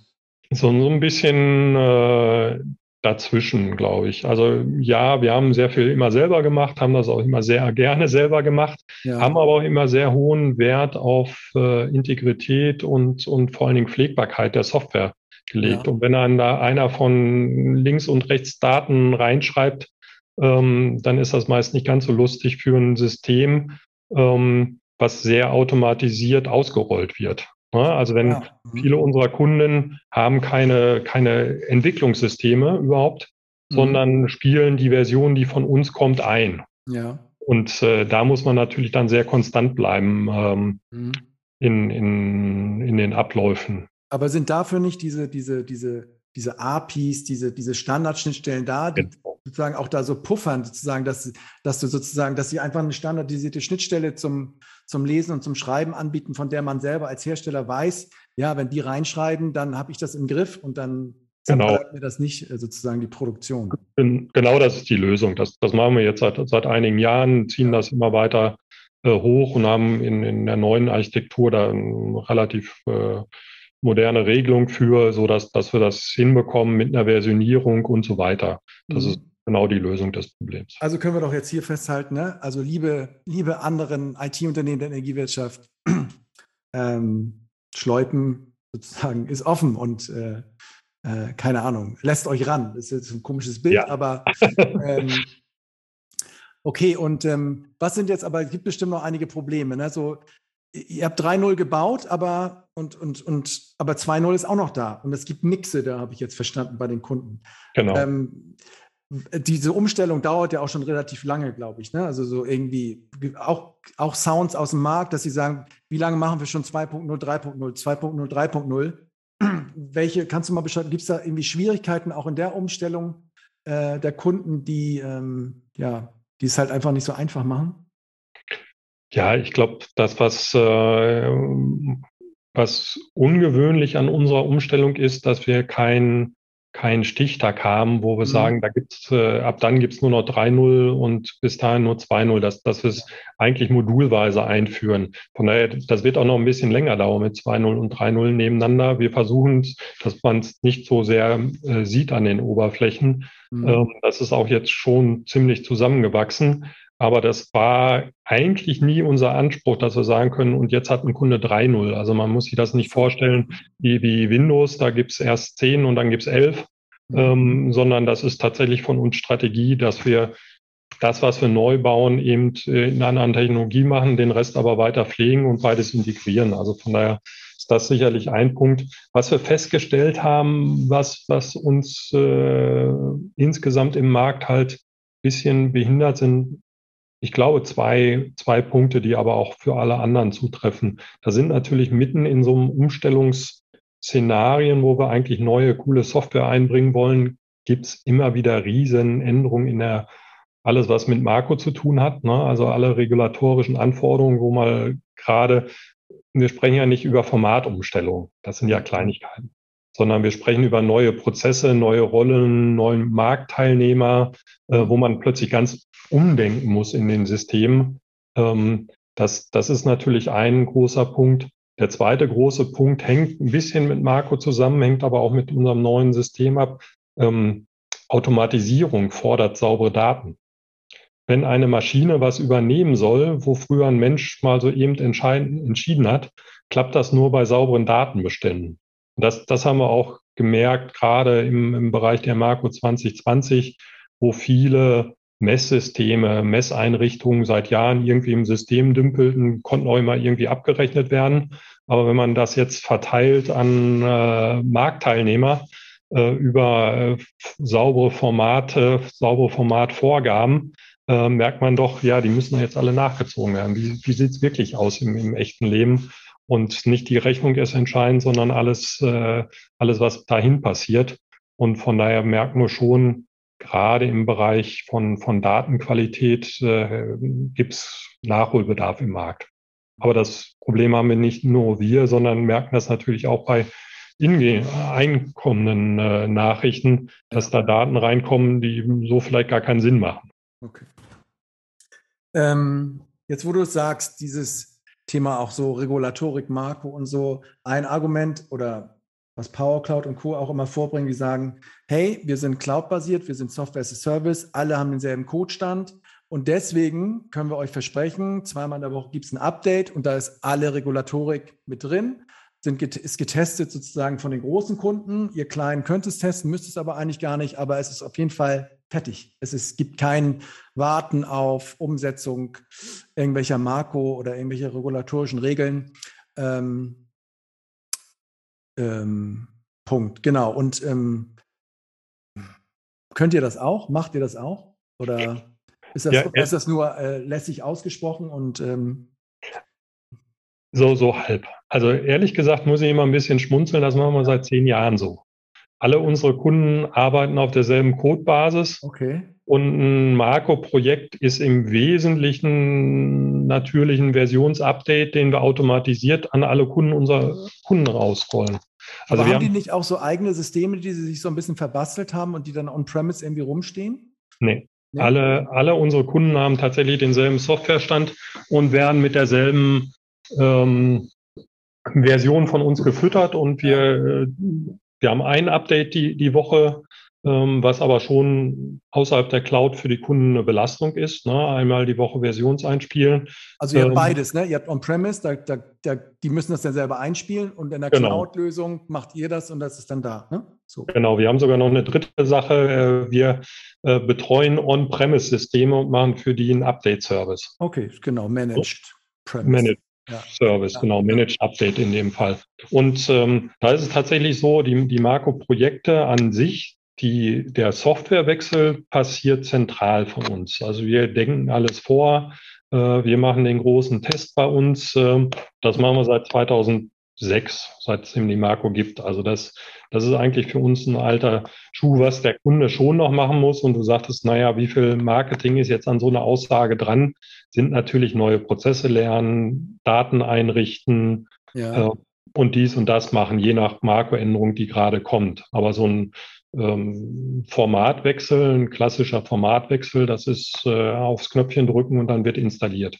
Aber warum stöhnen da so viel? Ich, hab, ich arbeite ja auch wirklich mit Operativen da. Ja. Den, und, und, und ich höre immer, also ich habe das nicht mehr genau dann sozusagen jetzt parat gelegt, aber ich, ich merke schon, dass sie immer noch sagen, ja, uns fehlt immer noch die Marco von vor drei Jahren und die neue ist schon, kommt schon und wir warten drauf. Woran, also ist das eine richtige Beobachtung auch, dass es da länger dauert und was äh, gibt es da Gründe dafür? Also ich habe nicht den Eindruck, dass sie sagen, ja, nee, ist immer alles schon da. Zack, ich äh, ich, ich glaube, äh, man muss da tatsächlich den, den, Unterschied, den ich eben so ein bisschen versucht habe anzudeuten, ähm, dass das eine ist, ist die eigentliche Kommunikation und das ja. andere sind die Prozesse, die gelebt werden müssen. Genau. Und bei den Prozessen, da ist es natürlich ähm, immer wieder das Umstellen bei den Anwendern, ähm, wie, wie gehen jetzt die Wege, was muss ich tun, wenn was nicht klappt, äh, wo muss ich Daten bereinigen, wo muss ich hinterhergehen, das ist schon noch ziemlich aufwendig. Und, und gerade äh, Thema, ich glaube, das war die größte Umstellung, die so die letzten Jahren war, Marco 2020, da ist noch wirklich äh, vieles äh, im Markt, im Argen. Also da wird noch viel ausgetauscht, was so nicht wirklich funktioniert. Du sagst eigentlich, du, ich habe das eigentlich alles umgesetzt in meinem Schleupens, aber äh, prozessual und datentechnisch hat noch nicht jeder Lieferant und jeder, jede Rolle es drauf, irgendwie eine korrekte Invoice oder eine korrekte Nachricht zu schicken mit korrekten Daten. Ja. Deswegen, ja. und jetzt geben sie mir sozusagen die Schuld im System, obwohl sozusagen die, die ganzen Marktrollen noch nicht sozusagen in dem System spielen. Das also so, so, so ein bisschen natürlich äh, können wir es auch besser umsetzen noch und, und wir sehen auch noch Potenzial in der Automatisierung, ja. damit man es nicht selber machen muss. Und, und äh, wenn ich vorhin so von Datenqualität gesprochen habe, auch da gibt es einfach Mechanismen, wie wir das besser machen können. Also mhm. ja, ich glaube, wir haben da noch Arbeit und, und es gibt ja auch tatsächlich einige Punkte, die jetzt noch anstehen in dem Zusammenhang. Also von daher ist es so ein Mix dazwischen. Also ich will es nicht von uns wegschieben, muss ich nochmal ganz klar sagen. Also äh, da gibt es immer Optimierungsbedarf und ich habe eben schon mal gesagt, äh, IT kann relativ viel. Ne? Und äh, äh, unser Ziel ist es, möglichst viel den, den Anwendern abzunehmen. Und äh, da ist noch Potenzial bei, bei vielen, vielen Prozessen. Ja, okay. Ja, vielleicht ähm, also ich, was ich nochmal abhaken wollte, also aber ihr könnt genauso die, das Cloud-Thema spielen und ihr habt ja auch dieses Modell, die Software as a Service. Das ist ja, ich weiß nicht, wie ich es da nennen soll, ob das eher so ein Geschäftsmodell mehr ist, so Mietsoftware, ist, ist das bei euch äh, auch alles drin? Kaufsoftware, Mietsoftware, wie, wie man es macht? Genau, genau. Die, die letzten ähm, Angebote, die wir gemacht haben, waren fast ausschließlich als, als Software as a Service. Ja. Ähm, wir haben eigentlich alles dafür äh, parat, technisch von, von unserer Anwendung. Und der, der letzte Schritt ist dann tatsächlich Marketing, Preisgestaltung. Ja. Ne? Ähm, macht man da jetzt einen Einzelpricing draus, wie klassisch früher Lizenz, Wartung, äh, Update-Service? Oder sagt man da, wir, wir gehen da als Hersteller auch äh, äh, in ein gewisses Risiko, Schrägstrich Verantwortung rein und sagt, okay, ihr kriegt das alles von uns, das kostet Preis X. Ähm, auch gerne pro Zähler oder pro Abrechnung, wie auch immer. Da sind wir sehr flexibel, was wir anbieten. Und ähm, das ist dann euer Preis, den ihr dafür bezahlt. Mhm. Okay, also das macht ihr auch, bietet ihr auch an. Ähm, okay, gut. Aber dann also, oder ich bin ein bisschen überle am Überlegen. Es gibt auch noch so ein paar Fragen aus der Community, die hatte ich dir auch hm. äh, mal geschickt. Vielleicht können wir die nochmal abhaken, weil diese auch so ein bisschen in diesem ganzen ähm, Bereich, wo wir jetzt so rumstochern, vielleicht unterwegs sind. Und ich will die auch gerne Stück für Stück durchgehen, weil wenn jemand schon so nett sozusagen sich die Mühe macht, die zu schreiben, würde ich sie hier gerne auch durchgehen. Die erste Frage ist, wie hat sich das Anforderungsprofil an die Anwender des Schleupensystems, äh, die Mitarbeit in Stadtwerken aus Ihrer Sicht in den letzten Jahren verändert? Ähm, dahinter, ich könnte jetzt so vermuten, oh, ist aber alles kompliziert geworden. Ähm, vielleicht ist das so. Ähm, was, was würdest du da, wie verstehst du die, die Frage und was würdest du da antworten?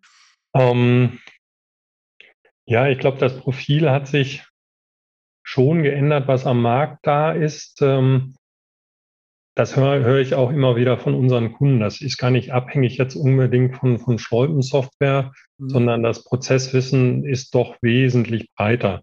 Wir versuchen das so ein bisschen abzufangen, tatsächlich durch Software. Die, was, was kann man dagegen tun?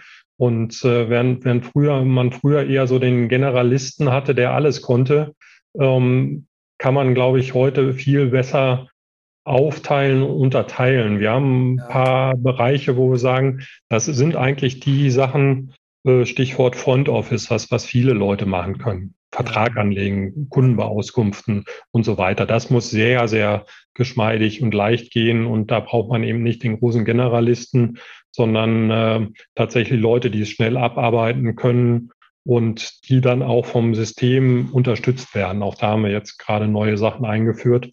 Und dann braucht man aber, glaube ich, und das ist neu, und die Rolle bringen wir auch durchaus auf, weil wir sie sinnvoll halten, den, den Backoffice-Anwender, der der Spezialist ist, der sich mit äh, Marktteilnehmer XY über Marco-Meldungen ähm, austauschen kann, wieso denn da was Falsches drinsteht oder warum die Kündigung gar keine Zustimmung hatte, äh, was auch immer. Also mhm. ähm, von daher wird man dann, glaube ich, kann man zwischen den Leuten ein bisschen mehr aufteilen, zwischen den Leuten, die im Front Office sind und Back Office, wo eine größere Spezialisierung heutzutage am Markt notwendig ist. Ich glaube, das ist aber kein, kein Herstellerproblem. So eine ähnliche Antwort werden die meine Konkurrenten auch geben. Also es, es wird komplizierter, sage ich mal, und man kann nicht alles hinterher noch so geiler Software verbergen an Komplexität, sodass einer, der vor zehn Jahren damit gearbeitet hat, genauso gut damit klarkommt, in der Breite auch, äh, wie es heute. Ne? Das genau, wenn, wenn, ich so ein bisschen Haarspalterei betreiben darf, äh, ja. es wird komplexer, ja. Und äh, was manche Leute als kompliziert dann empfinden, ähm, und diese Komplexität lässt sich nicht komplett ver verstecken, sondern irgendwo landet die.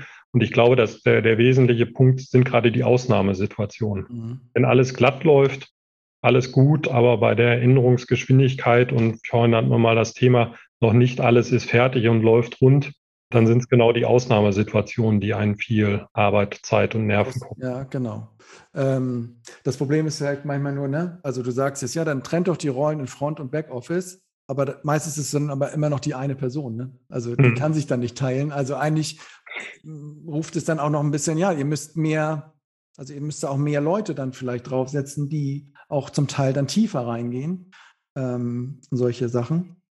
Und da wären wir jetzt gerade dabei, Sie, denn die nächste Frage ist, welchen Mitarbeiterin-Typ würden Sie jetzt einstellen ne? oder, mhm. oder entwickeln, um das, also das ist ja so ein bisschen, ne, wenn ich, also wahrscheinlich würdest du sagen, ja, dann stellt mal so ein paar Backoffice-Leute ein oder, oder versucht das so ein bisschen neu aufzuteilen, oder? Was meinst du? Was, was würdest du ja, Backoffice ist eine Sache. Ich, ich glaube, man muss so ein, ähm, weil der, der, ich ziehe mal so ein bisschen äh, auf, auf Mitarbeiterinnen-Typ ab äh, jemanden haben, der, der gerne was Neues macht, der, der ständig lernt. Also ja. die, die Erwartungshaltung kann nicht sein, jemand ist in einem Jahr ausgebildet und kann dann alles. Der kann dann nach anderthalb Jahren oder nach zwei weiteren Jahren nur noch die Hälfte. Ne? Das, das ist in der heutigen Zeit so. Und äh, von daher braucht man, glaube ich, ein, zumindest für diesen einen Part Backoffice-Typen, die sich, die in der Lage sind, ja, hört sich so alt an, hat man während meines Studiums gesagt, immer lebenslanges Lernen. Ne? Also das, äh, sich auf diese Veränderungen immer wieder einstellen. Die da auch Bock drauf haben, die einfach immer was Neues wollen. Sozusagen. Ja, ne? genau. Die, die genau richtig, die haben die Chance, in der Energiewirtschaft äh, viel Neues zu hören und äh, die braucht man auch oder ein Mix von beiden Leuten. Ist halt nicht das klassische Profil eines Stadtwerks, wenn man sagt, du, wenn du immer was Neues machen willst, jeden Tag, dann geh zum Stadtwerk. Ist so ein bisschen, da ist auch noch ein bisschen ein Stück Arbeit, ne? Da. Ähm, um das so glaubhaft rüberzubringen. Ja. Ähm, ja. Habe ich dich unterbrochen? Nein. Ja, alles gut. Wie hoch schätzen Sie den aktuellen Automatisierungsgrad in den verschiedenen Bereichen ein, den Ihr System bietet? Klingt so, da fällt mir ein, ihr habt doch auch so eine RPA-Unternehmen, habt ihr doch, äh, äh, glaube ich, gekauft, oder? Oder ist ein Partner von euch, oder? Nee, genau. Wir haben, äh, wir haben das mit einem Partner zusammen gemacht, Natuvion, die haben wir genau. nicht gekauft ähm, und, und haben jetzt da mal ein paar Sachen ausprobiert beim, beim Kunden. Ja. Ähm, das ist eigentlich ganz gut. Wir selber haben seit Jahren äh, RPA-Erfahrung. Wir nutzen RPA zum Testen seit, seit ja. äh, über da 15 Jahren. Simuliert ihr den Anwender? Den genau, wir simulieren die an. Das ist eine Klassik, äh, was man in der Softwareentwicklung macht. Und ähm, jetzt gibt es mehrere Chancen, die wir gesehen haben, da die Automatisierung voranzutreiben. Ich glaube, in den Kern immer mit so einem gewissen Nachlauf sind wir immer äh, relativ gut in der Makro automatisiert, ähm, ja. was aber immer so den Zyklus hat, neue Makro kommt viel zu schnell raus, muss schnell umgesetzt werden, im ersten Schritt noch nicht automatisiert, dann ziehen wir die Automatisierung nach, dann kommt aber die nächste Makro meistens rein, ähm, die dann wieder neue Prozesse haben. Aber ich glaube, da sind wir sehr gut automatisiert, wo wir jetzt nochmal stark dran arbeiten, ähm, den gesamten Billing-Prozess zu automatisieren. Also das ist so eine, eine Idee, mhm. die wir mit, mit unserer neuen Software versuchen umzusetzen und wo wir relativ weit sind. Continuous Billing nennt sich das ja. bei uns. Sobald ein Zählerstand da ist, ist auch schon die Rechnung beim Kunden und das Geld auf dem Konto. Gen genau. Ne? Mhm. Und, und weshalb soll da einer eine Probeabrechnung machen oder draufschauen? Ja. Wenn die Datenqualität stimmt, kann man erstmal loslegen. Ähm, die stimmt halt nur nie, ne? Also das, äh, oder die stimmt halt so selten, ne? Das ist sozusagen. Ja, wobei die These ist, in, in 80 bis 90 Prozent wird sie stimmen, ne? Und wenn ich die schon mal los bin, mhm. ähm, muss ich mich um den Rest wenig kümmern. Ja. Okay. Ähm, ich hatte nämlich, als ich diese Meldung las, dachte ich so, mh, hm, dass ihr da partnert, dass ihr sagt, ja, wir automatisieren jetzt Schleipen noch mehr, indem wir von außen so einen RPA-Roboter dran setzen. Aber also machen das, machen das äh, Anwender, die mit RPAs äh, so Systemteile ähm, sozusagen stupidere Arbeiten oder was man immer manuell machen muss, damit automatisiert? Ja, genau. Haben, wir, haben wir durchaus äh, gar nicht äh, klassisch sind ja immer so Systembrüche, wo man von, von einer Liste oder einem Programm was in, ja, in andere genau. Systeme übertragen muss. Mhm. Ähm, da haben wir jetzt so die ersten Kunden, die sowas machen. Ähm, ich hörte sogar vor kurzem von einem Kunden, von dem ich gar nicht wusste, der hatte seine RPA-Projekte schon alle fertig gemacht mhm. oder die er für wichtig ansah. Ähm, das ist inzwischen eine Technik, die gut zugänglich ist und, und die mal schnell weiterhilft, ehrlich okay. gesagt. Jetzt fällt mir ein die Frage, ähm, holst du dir eigentlich mal diese neuen Systeme? Läuft bei euch auch so ein Power Cloud, so ein LyncTech, dass ihr mal seht, wie die anderen das machen? Dass ihr einfach so ein bisschen, ich meine, das machen ja BMW auch, die kaufen sich auch die, die Siebener und die BMWs und schrauben die auseinander und gucken, was, gucken unter die Haube. Macht ihr sowas? Nee, machen wir nicht. Also mhm. wüsste ich auch nicht, ob das einer mit uns macht. Ja. Ähm, natürlich schaut man so ab und zu auf einer Tagung da mal interessant ja. hin. Aber äh, dass wir da selber Systeme äh, betreiben oder reinschauen, ähm, ist nicht der Fall. Aber tauscht ihr euch aus zum Beispiel? Hast du mal mit dem Marco Beicht gesprochen von Power Cloud? Oder? Genau, mit Marco Beicht äh, habe ich gesprochen, auch mit Lymtech habe ich gesprochen. Ja. Mhm. Also ist jetzt nicht sehr regelmäßig, aber man gleicht sich so ein bisschen ab, ähm, auch, auch mit den anderen äh, mittelständischen Unternehmen. Schaut man so, wo die Reise hingeht. Ich glaube, auch der Markt ist tatsächlich groß genug. Ne? Es mhm. wird nicht einer äh, da allein mal den Markt beherrschen, sondern es wird da viele Anbieter geben. Ähm, und da kann man sich durchaus austauschen. Ja, ich wollte mich da nämlich auch gerade mal fragen, also noch, ich mache gleich mit den Fragen hier weiter, aber so, so die, wohin entwickelt sich so die Zukunft? Und viele denken ja immer noch, hey, ich bin Schleupen, hey, ich bin Wilken, ich bin der, ich bin der. Kann es nicht sein in Zukunft, dass du auch gewisse Schleupenmodule mit, mit Power Cloud-Modulen zusammenarbeiten, mit Wilken, dass du wirklich so eine Plattform, so ein Ökosystem hast von cloud-basierten, mit tollen APIs und Webservice ausgestatteten Systemen, wo du das dir so zusammenbaust, wie du das gerne möchtest. Siehst du das so, dass das sich so äh, plattformisiert sozusagen oder auch, auch Microservice sozusagen diese Idee auch auf einzelne Systeme übertragen, dass das so kommen wird? Ähm, also ich kann mir das in, in Teilen vorstellen. Das ja. Problem ist, die, die äh, Mitbewerber, die du genannt hast, wir, wir wollen alle denselben Teil. Ja. Wir wollen, wollen die, die Abrechnung in die Marco, ja. ähm, äh, wir wollen MDM-Systeme ähm, oder zumindest wir wollen da rein, da wird es schwieriger werden. Ne? Also alles, was drumherum läuft, äh, Energiedatenmanagement, äh, ähm, auch ähm, CRM-Systeme ähm, ja. oder für, für Kunden IT-Systeme zum, zum, äh, im, die im Internet stehen. Ne? Sowas. Mhm. Vorhin Lipko hatte ich schon genannt, ja. äh, sowas, äh, solche Systeme. Also wo es dann äh, letzten Meter zum Endkunden geht. Ne? Im, ja. im Billing-Marco-Bereich wird das schwierig sein. Ähm, auf der anderen Seite, was, was wir ja seit Jahren haben, sind Verknüpfungen zu ERP-Systemen, zu FIBO-Systemen, was, glaube ich, heute jeder macht, dass, dass man da ganz gut zusammen. Das ist cool. Ich frage auch so ein bisschen für einen kleinen, für einen Freund, der Matti, der mit mir eventseitig da unterwegs ist. Und ähm, der macht gerade so diese CRM-Anbindung und hatte im Vorgespräch, ich hatte gerade noch mit ihm gesprochen, hat ja. gesagt, beim Kunden ist es so schwierig, da irgendwie so in Schleupen reinzurufen, gib mir mal alle Kunden, wo ihr das Opt-in habt und die zum Zielsegment Mieterstrom passen, raus, damit ich da eine Kampagne fahren kann. Vielleicht kann ich euch ja vermitteln, wenn du sagst, ey, das geht schon, das ist eigentlich kein, kein Wettbewerb, das ist einfach eine Ergänzung sozusagen. Ähm, vielleicht darf ich, ähm, darf ich euch da noch bekannt machen, sozusagen. Ja, klar. Ausnutzen hier, äh, dass ich dich mal an der Strippe habe. ähm, okay, gut. So, was, was, was fragen Sie noch? Wo sehen Sie auch langfristig manuelle Arbeitsschritte, die Expertenwissen erfordern? Okay, das war so ein bisschen diese Backoffice-Rolle, die du da gesehen hast. Genau. Ähm, überall da, wo es eigentlich knatscht in dem Bereich Marco und findet jeder seine Rolle, seine neue sozusagen, oder? Genau, das, das werden auch in Zukunft die manuellen Schritte sein. Das, das wird ja. nie so hochkomplex laufen, gerade mit, mit unserer ja, Peer-to-Peer-Kommunikation, die wir in Deutschland betreiben, dass ja. da tausend Systeme quer miteinander sprechen. Das, das treibt einfach mhm. die ja, Qualitätsprobleme so ein bisschen vor sich her. Ja. Und wie siehst du auch da die Zukunft? Ich meine, das wird ja alles noch viel mehr. Ne? Also jetzt sprechen diese Marktrollen miteinander, aber es rutscht ja alles nochmal, sag ich mal, eine Stufe tiefer Richtung Verteilnetz, Richtung Keller im Haushalt. Und da, also irgendwann gibt es ja wahrscheinlich auch die Marktrolle Wärmepumpe. Und ich spreche mit hm. PV-Anlage und ihr müsst das abbilden. Ähm, es wird ja viel, es wird ja noch viel kleinteiliger, oder? Ja, ja, äh, was zum Teil zu befürchten ist. Ähm, ich, ich sehe bei manchen Sachen nicht zwingend immer den, den Mehrwert. Also man kann sowas natürlich lösen, indem nicht, nicht jedes kleinteilige ähm, Gerät äh, mit, mit, mit dem nächstgrößeren kommuniziert oder ja. vielleicht gerade mit einem nächstgrößeren, aber dann die größeren untereinander wieder. Ne? Also sowas, wie man eigentlich angegangen ist mit dem Gateway-Administrator, der dann viele Sachen zusammenführt ja. und genau diesen Austausch äh, von den, den Werten macht. Dann äh, für alles jetzt eine eigene Marktrolle einzuführen. Ja, das ist, ist ein bisschen übertrieben.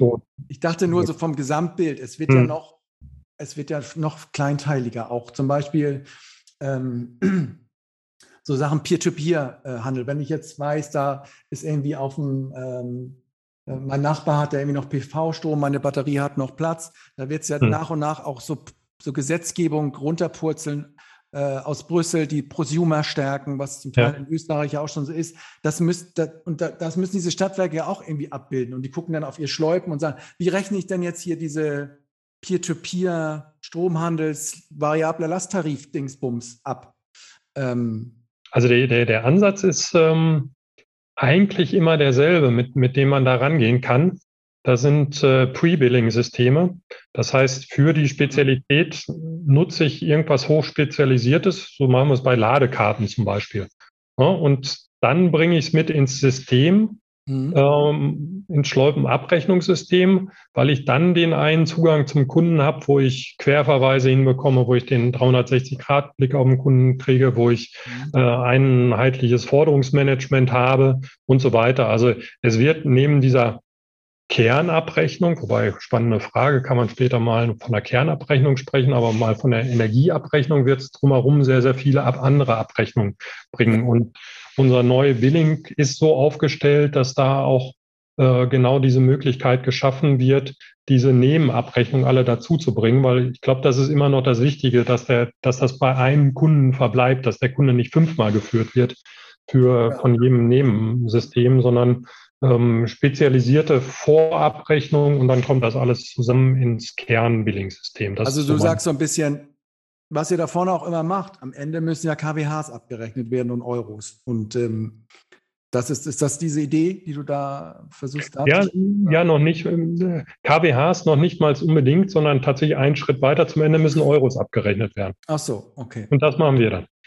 Aber ihr wollt nicht jetzt in Mieterstromabrechnung reingehen, in Peer-to-Peer, äh, Quartierstroms, Abrechnungsgedöns. Ähm, wollte, oder das hört sich so ein bisschen an, du wart, ihr wollt vielleicht warten, bis diese, diese Vorsysteme euch sagen, hier, das sind die Euros. Ähm, nee, beides. Also ich, ich, ich glaube, wir, wir haben die Möglichkeit, in, in, in beide Sachen reinzugehen. Wir machen zum Teil Mieterstrom, ähm, wir machen Tel Telco-Abrechnung zum Teil, allerdings dann auch ab einem gewissen Punkt erst. Ähm, ich glaube, das, das geht alles. Da, da ist immer nur die Frage, wo, wo zieht man dann den, den ähm, äh, die Schnittstelle rein, an welcher Stelle. Mhm. Aber es hört sich immer so ein bisschen vorsichtig an oder so ein bisschen zurückhaltend. Also hört sich jetzt nicht so an, als ob ihr da reinpusht und sagt, Mieterstrom, gib her, ich mache alles. Ähm, oder, oder Telco, wenn du sagst, nur so zum Teilen. Ähm, oder höre ich das richtig oder? Ja, vielleicht bin ich da ein bisschen nicht euphorisch auf den ja. Sachen. Äh, äh, für mich ist es wichtig oder tatsächlich für uns ist es wichtig, erstmal den Kern richtig zu besetzen.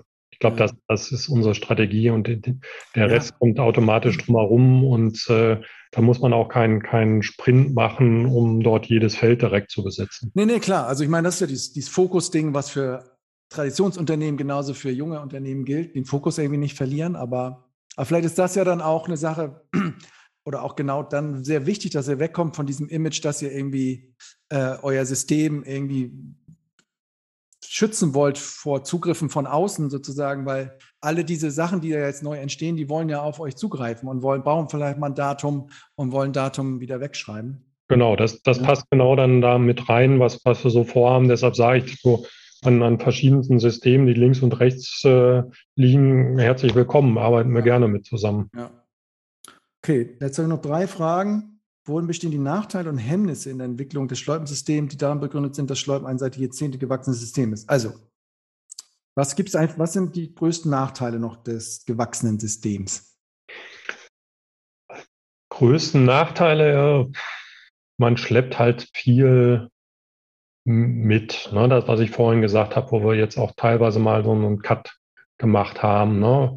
Ähm, hat das für den Kunden dann einen Nachteil? Also der hängt jetzt auf seiner 2.0 und will auch nee. ins 3.0 oder sagt er dann, nee, das geht jetzt nicht, weil wir müssen hier einen Cut machen. Das Objekt gibt es leider nicht mehr in unserem neuen Datenmodell. Nee, das, das eigentlich gar nicht so sehr. Ich glaube, der Nachteil ist, ähm, die, die ist eher intern bei uns zu sehen. Das ist manchmal fürchterlich aufwendig, das nächste dann noch anzupacken. Ne? Also ähm, als wir äh, Schleupen 1.0 designt haben, gab es noch keine Marktkommunikation. Ja. ja als wir 2.0 gemacht haben, ähm, das haben wir eigentlich mit der Einführung der Marktkommunikation gemacht ähm, und mit, mit der Entflechtung. Und ähm, jetzt merken wir, wenn wir an solche Teile rangehen, ist es manchmal sehr, sehr aufwendig, dort alles einzufliegen. Klar. Ja, du, du, das ist ja einfach noch nicht mitgedacht worden. Ne? Und du, ja. da hättest du gerne mal zwei Objekte gehabt, wo du jetzt nur eins hast. Ne? Und du sagst, ja, das kann ich da leider schlecht anfassen. Aber da hängen ja jetzt dann schon Bestandsdaten drauf. So stelle ich es mir vor aus, aus meinem C64-Basiswissen. Äh, genau. Äh, ein bisschen so äh, relationale Datenbanken. Okay. Das, hm? das sind so die, die tatsächlich ja. plastischen Punkte. Also es wird für uns immer aufwendiger, je mehr Varianten wir pflegen, ja. ähm, desto höhere Entwicklungszeiten brauchen wir und natürlich ist es dann auch immer fehleranfällig. Ne? Also äh, es wird, wird dann tatsächlich komplexer und komplizierter sogar an, an einigen Stellen. Dann, gut, ähnliche Frage hatten wir schon. Haben neue Anbieter Vorteile, die grüne Wiese machen, oder haben die Probleme, weil sie keine, weil eine Historie fehlt? Ja, halt beides, ne? Eig eigentlich schon, ne? Man, man ist so, was ein Riesenvorteil schon ist, äh, da bin ich wieder beim Thema Entwicklungszeit. Die On-Premise-Fähigkeit und Cloud-Fähigkeit ist schlichtweg äh, ein, ein Kraftakt äh, in der Entwicklungszeit. Ne? Das kostet einem mehr Zeit, beides zu machen. Ich bin so. viel schneller, wenn ich nur ein System pflege, ja. anstatt dass ich ein System pflege, was, ich habe ja vorhin erzählt, wir haben extrem viel reingesteckt in so Verteilungsverfahren.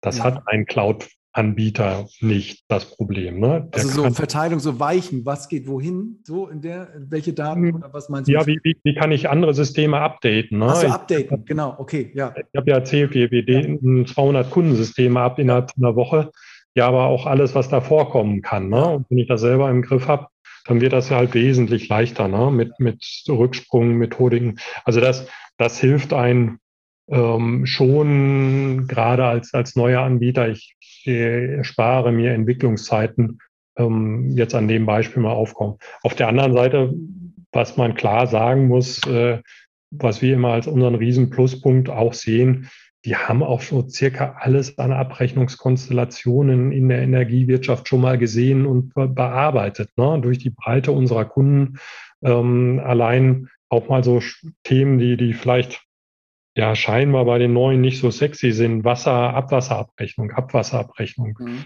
wo dann die Anzahl der Weinfässer zählt, die man pro Jahr äh, berücksichtigen muss oder Hektarzahlen von Weinbergen. Ja. Äh, da gibt es die ersten Konstellationen, ähm, wo man auch eine, eine, Engine drauf abstellen muss, dass man da sehr flexibel ist.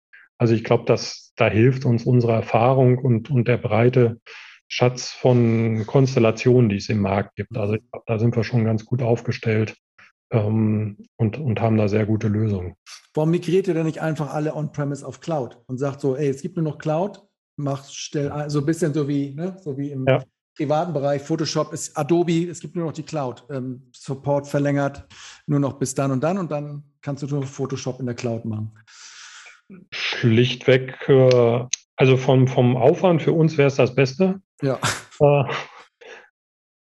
Natürlich haben die Kunden da ihre eigenen Interessen. Die haben Mitarbeiter, die das machen, die haben in Rechenzentren investiert, die haben in Hardware investiert. Aber das kann man doch alles sparen, sagen. Die Cloud, da gehst du zu Amazon, ja. AWS hast es da, dann kannst du diese ganzen Mitarbeiter, du wolltest, musst doch Kosten sparen, äh, liebes Stadtwerk, lieber Energieversorger. Ist das wirklich so, dass sie dann so, äh, ja, so viel Nächstenliebe haben zu ihren eigenen Leuten? Ist also. Also, also wir haben tatsächlich alles. Das, das sind teilweise nicht nur Nächstenliebe zu den eigenen Leuten, sondern ich glaube, Stadtwerke haben auch häufig halt ihre kommunale Verantwortung. Ne? Und da sind halt mal Arbeitsplätze in Städten, die davon betroffen sind, was ich schon für ein legitimes Argument auch halte. Ähm, dann gibt es natürlich eigene Ideen, die was mit Hardware und, und Rechenzentren zu tun haben, mhm. die dazukommen. Natürlich, die, die Story ist so ähnlich, wie, wie du sie erzählst. Ne? Das erzählen wir unseren Kunden auch. Kommt zu uns. Ich glaube, für die meisten lohnt es sich auch tatsächlich, aber das dauert seinen Weg und, und wir wollen da auch keinen Druck machen. Wir haben jetzt die Architektur, wir, wir können beides und äh, wollen da auch dem Kunden nicht so viel vorschreiben. Mhm. Aber ähm, aber du sagst die neun, also, also kannst du so sagen vom Verhältnis, wie viel On-Premise bei euch sind und wie viel Cloud? Ähm, ungefähr 20 Prozent sind in der Cloud. Mhm. Ja. Und, und alle neuen Anfragen, wer jetzt sich für einen Systemwechsel entscheidet, die neueren schon auch immer. Sind fast nur Cloud. Also wir haben fast keine Anfrage mehr für ein neues On-Premise-System. Da sind dann die ja, Wege, die der Kunde eh schon gegangen sind, die aufrechterhalten werden. Ja. Aber so, ja. Aber ich denke halt immer so, auch diese, gut, klar, Mitarbeiter, finde ich, ich will da, will da, auch gar nicht so den Eindruck erwecken, schmeiß da alle raus und spar Kosten, ganz im Gegenteil. Ähm, aber ja, es ist halt so ein bisschen die Frage, ob man dann, ich weiß nicht, ob man sich da irgendwas verbaut, wenn man dann nicht in die Cloud geht und nicht so flexibel ist oder was diese Vorteile, die alle immer so mit verbunden sind, ne? Hm. Ob man sich dann irgendwas abschneidet, sozusagen. Und ähm, weil es wird, es, ja. Also im, im Moment geht das, glaube ich, noch ganz gut mit den On-Premise-Betreiben. Ähm, es wird schwieriger und natürlich ist das für uns genauso eine spannende Frage. Äh, wie ich vorhin sagte, ähm, ja, Teile machen wir dann als, als Managed Service. Ne? Das mhm. heißt, äh, die, die Hardware steht beim Kunden und, und wir machen da doch die Leistung. Das ist natürlich eine Vorstufe zu Cloud. Ne? Der Schritt ist dann relativ klein und äh, meistens ist es ja tatsächlich so, im nächsten Investitionszyklus, Wirtschaftsplan, kann man dann vielleicht nochmal anders drüber nachdenken, über seine eigenen mhm. äh, RZ-Anschaffung. Okay. Ähm, äh, hostet ihr auch bei AWS eigentlich? Läuft Schleipen auch irgendwo auf AWS eigentlich? Ähm, wir selber nicht. Interessanterweise macht es ein Kunde von uns. Der hat einfach mal gesagt, ich will jetzt mal in die AWS gehen und ja. hat unser System äh, da reingebracht und das läuft hervorragend. Ja, ja. Also okay. ist, Warum äh, sagst du ihr selbst nicht? Also eure eigene. Eure eigene und unsere eigene, ähm, also wir selber hosten nicht auf, auf AWS. Wir sind tatsächlich mhm. in, einem deutschen Rechenzentrum und ähm, haben da selbst äh, auch an Technik einiges aufgebaut. Okay. Was benutzt ihr eigentlich selber für euch? Was ist eigentlich euer Core-System bei Schleupen? Nutzt ihr Schleupen auch Schleupen zum Teil oder? Ähm, nee, eigentlich nicht. Wir haben nicht diese klassischen Abrechnungsprozesse. Ja. Also wir haben, berechnen keine Energie ab. Ne? Wir, ich dachte aber, dass er noch vom Leo da irgendwas rumsteht, wo er sagt, hier, hol nochmal nee. die Lochkarte raus, wir müssen wieder eine Rechnung. das nicht, nein, nein. Wir setzen da Standardsoftware ein und plagen uns mit den ERP-Herstellern dieser Welt rum, die es so gibt und Qualitätsprobleme haben. Nein, Scherz beiseite. Also es ist, ich habe immer gesagt, nee, die, das, was wir dort reinstecken, äh, machen wir lieber bei für unsere eigenen Kunden, bevor wir selbst unser System vergolden. Da haben wir nämlich manchmal so gewisse Ansätze und ähm, was dann keinem Kunden was nützt. Ne? Und wenn wir was an den Systemen machen, haben 300 Kunden was dafür, dann weiß ich, wo ich meine Investitionen hinlenken muss. Ja, okay, das ist ein interessanter Punkt. Also ihr, ihr seid auch so ein so, ihr vergoldet dann auch gerne mal was irgendwo ganz hinten im, im Backend, im, ja, was klar. vielleicht nie ein Kunde sieht, aber weil ihr einfach denkt, das muss man jetzt mal ordentlich machen hier. Und, ja. Mhm.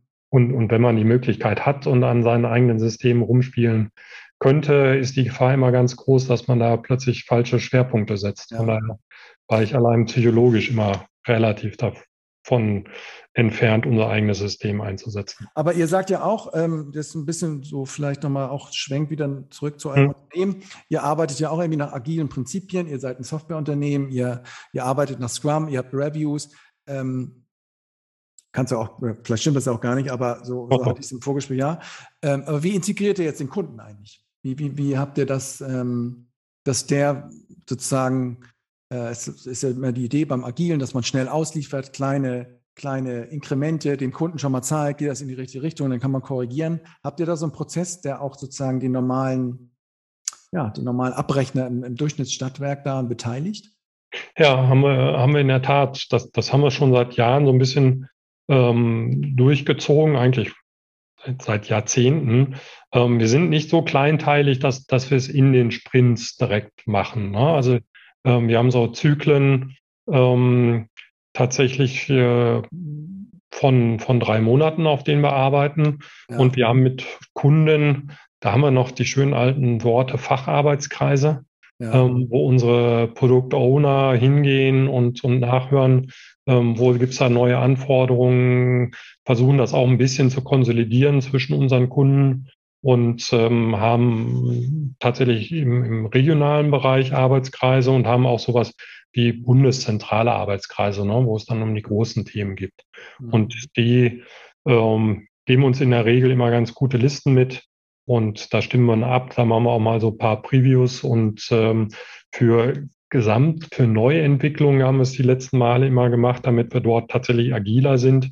Haben das zusammen mit einem Pilotkunden gemacht, also wo der Kunde dann wirklich äh, einbezogen wird und, und wir schnelles Feedback haben und, und kleine Arbeitsgruppe von, von so einem Experten kriegen wir mal an. Okay. Und habt ihr dann auch so Hardcore UX-Designer eigentlich bei euch oder wird das immer, macht der Datenbankentwickler die Felder noch kurz mit? Ich meine, du, du hast das eingeführt, diese grafische Benutzeroberfläche, wirst hm. mir das wahrscheinlich gleich um die Ohren hauen. Aber ähm, ja, also, ich würde denken, ihr legt viel Wert auf UX und müsst sozusagen auch viele Leute da äh, sozusagen beschäftigen in dem Bereich. Ja, genau. Ah, so, so ein bisschen, also wir sind da schon ein bisschen getrennt. Äh, es gibt aber beides. Ne? Also wir haben versuchen das auch tatsächlich im Moment sogar ein bisschen mehr wieder auszuprägen, dass, dass wir den reinen ähm, Oberflächendesigner ein bisschen äh, ähm, mehr in die Projekte mit reinnehmen. Wir haben aber auch, auch dort die, die Generalisten, die äh, praktisch von der Datenbank bis zur Oberfläche alles machen. Ähm, wobei die meisten sind tatsächlich in den Geschäftsprozessen unterwegs. Und ähm, wir haben auch zum Beispiel einen Ergonomen, der nur darauf schaut, dass dann alles noch zusammenpasst, was die vielen Leute machen.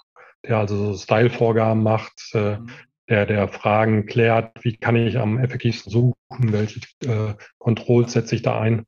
Wie also hart kann er sich durchsetzen? Weil ich meine, da wird jetzt, also Steve Jobs war, Jobs war ja so quasi so ein Ergonom vor dem Herrn, der aber auch egomanisch das durchgedrückt hat und gesagt, ich möchte eine Taste da haben und die alle mussten sich danach richten. Das ist immer so die Frage, wie kommen die dann auch durch, ne, diese Leute?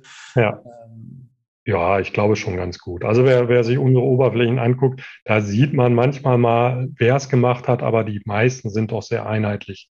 Ja. Ähm, das, das Einzige, wo man jetzt halt diesen Generationswechsel sieht. Ich glaube, äh, wir haben gerade in der neuen Software sehr, sehr viele coole Features reingebaut in, in der Ökonomie.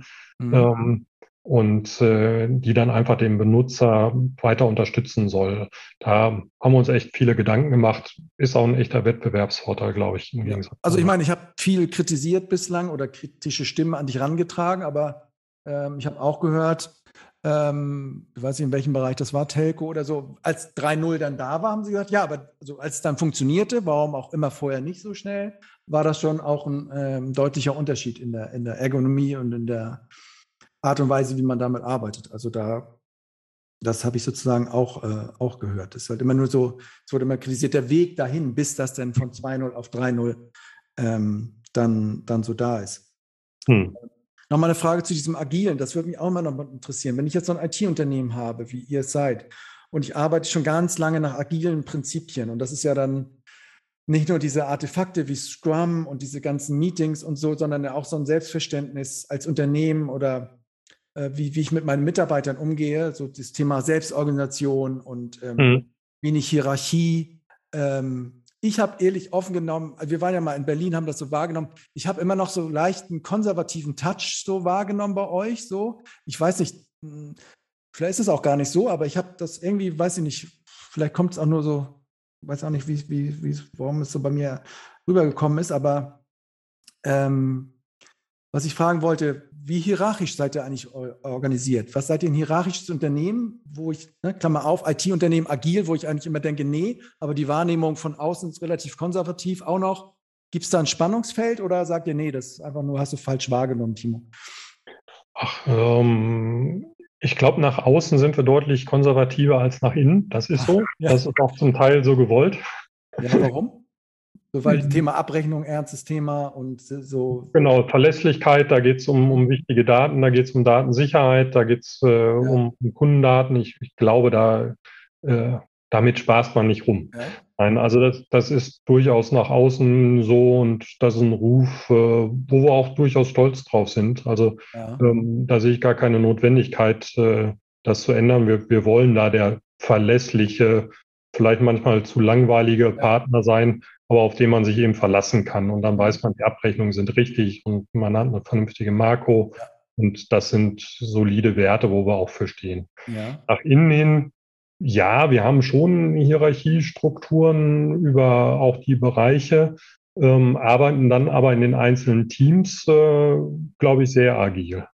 Und das, das mhm. ähm, ähm, was man so ein bisschen sehen muss durch die, die Breite der Mannschaft, die man hat, kann man, wir sind keine App-Entwickler wo jeder wirklich so komplett losgelöst ist. Ne? Unsere ganze Softwareentwicklungsmannschaft arbeitet schon immer in dieselbe Richtung, zum selben Release-Termin. Das ist, äh, war tatsächlich, als wir mit Scrum angefangen haben, ähm, eine, eine große ja, Definitionslücke. Wie kriegt man viele agile Teams zusammen? Das war einer unserer Hauptpunkte, wo wir so in der Methodenberatung und auch mit, mit extern sehr viel ähm, uns das angesehen haben, ähm, wie, wie kriegt man große Systeme gebaut. Dieses ganze Scrum ja. war am Anfang für kleine Systeme genau. gemacht worden mhm. und, und äh, da sehr agil zu sein. Und jetzt haben wir, sind wir im Markt mit einem sehr großen zusammenhängenden System und auch noch mit sehr starren Zeitvorgaben mhm. über die Marktkommunikation. Äh, das war so ein bisschen methodisch eine kleine Herausforderung bei uns, wo wir immer so ein bisschen nachschärfen mussten. Ja. Und was ist denn dein Team eigentlich? Jetzt, also eigentlich habt, wie, wie seid ihr denn organisiert? Wie habt ihr euch das strukturiert? Ähm, so, gibt es ganz viele POs quasi, Product Owner für, für verschiedene Bereiche. Dann gibt es einen Head of PO und ja, das gibt es auch, aber wenn du von mir äh, schaust dadurch, dass ich für, für den gesamten Markt EWW zuständig bin, Energie- und Wasserwirtschaft, wie wir das nennen, ähm, ist es bei mir eher so, äh, die nächste Ebene geht es erst in die, die funktionale Rollenebene. Nämlich? Also es gibt den, den Vertriebs- und Marketingleiter, es gibt den äh, Direktor Softwareentwicklung, es gibt den Direktor Consulting, es gibt äh, die Verantwortliche für den Kundenservice. Und ja. das läuft dann bei mir zusammen. Also tatsächlich, ähm, dass, dass es von mir erstmal so funktional runtergeht äh, in die einzelnen Bereiche ähm, und dann in die entsprechenden Teams. Ja. Und das ist sozusagen aber dann dein Team, oder was? genau, das, das ist Runde. Ja. Und genau. arbeitet ihr auch, das möchte ich auch mal, gibt es auch bei euch ein Daily, dass ihr sagt, wieder hier äh, oder ein Weekly, wir haben Sprintplanung, was wollen wir in den nächsten zwei Wochen schaffen? Ähm, Macht ihr das auch oder, oder macht da dann jeder doch so sein und man montags immer um 10 gibt es kurz einen, äh, sozusagen eine, einen Rapport an den Volker sozusagen? Oder habt ihr auch sowas von diesem Geist dieser, dieser agilen Teams bei euch? Ja, also so, so klassisch kommt es tatsächlich nicht vor, ne? weil äh, hat der Vertriebler was mit dem Sprint zu tun, manchmal weniger. Ne? Ähm, das, das ist dann nicht, nicht, nicht alles immer so zusammen. Wir haben einen so, so einen äh, tatsächlich einen Punkt, wo wir uns alle abgleichen. Das ist immer am Freitagmittag, 12 Uhr Mittagsmeeting nennt sich das, mhm. wo tatsächlich sich boah, über 20 Leute dann zusammentreffen, aber sehr äh, schnell die Themen mal durchgehen. Wo gibt es Probleme bei Kunden? Ja. Ähm, wo steht die Software? Was ist in der Auslieferung? Was ist im Test? Gibt es irgendwie mhm. äh, was Neues an der Kundensituation? Und dann mit, mit meinem eigentlichen Team ähm, haben wir auch feste Termine. Jeder reportet auch ein bisschen einzeln an mich.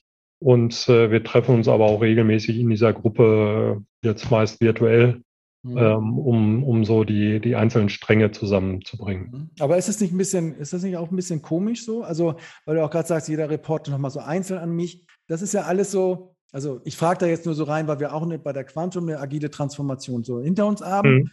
Und da wollte man das ja alles weghaben, diese Eckzimmergespräche, Hinterzimmergespräche, eins, die 1-1-Gespräche. Nee, man will immer im Team das haben. In der Retro soll das alles rauskommen, sozusagen, was sonst immer sozusagen im Hinterzimmer vielleicht besprochen wird. Ähm, bin ich da nur so, weiß ich nicht, wie siehst du das? Also ich denke mal, warum machen die das nicht auch da oben? Warum genauso, dass, dass, dass der Volker sich sagt, heute nehme ich mir das vor und morgen sagt dann dein Kollege, hast du es denn gemacht? Und du sagst, nee, nicht geschafft. Und dann, okay, aber jetzt, dass man da nicht auch so arbeitet, sondern da eher noch so klassisch. Jeder hat so seinen Bereich, man stimmt sich vielleicht ab. Ähm ja, ich, ich, ich glaube, äh, dass das passiert an den, den Schnittmengen, wenn jeder alles machen würde. Ich glaube, wir würden da auch sehr viel Kapazität dran verschenken. Mhm. Ja, das ist, äh, man muss wissen, was die anderen machen, um seine Arbeit, äh, um, um, gemeinsam als Team zu funktionieren. Man muss aber nicht jeden Schritt, nicht jeder muss bei jedem Schritt dabei sein. Ich glaube, dass da, da verliert man auch an Stringenz und Klarheit äh, für, für seine eigenen Aufgaben. Geht auch um Verantwortung natürlich bei, bei solchen Sachen. Und jeder hat da seinen Verantwortungsbereich.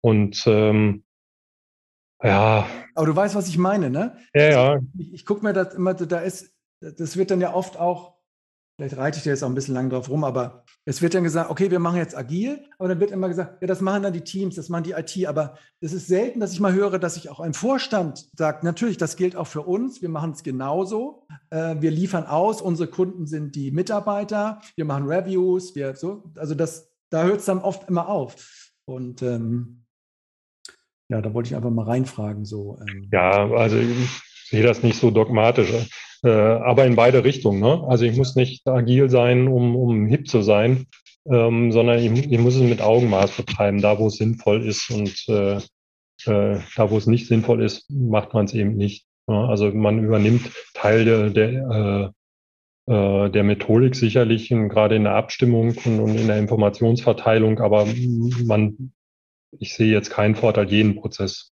Naja, ich denke das immer, weil da ja, es sind ja nicht, ist ja nicht nur eine Methode, sondern auch eine, eine, eine, ein Wert, der dahinter steht, ne? der ja sehr universell dann ist. Oder es ist ein hm. gewisses Menschenbild oder wie man sozusagen, das ist ja oft, ist ja eigentlich ein bisschen größer sozusagen gedacht. Hm. Ja, okay, ich merke schon, aber da, ja, okay. Hm.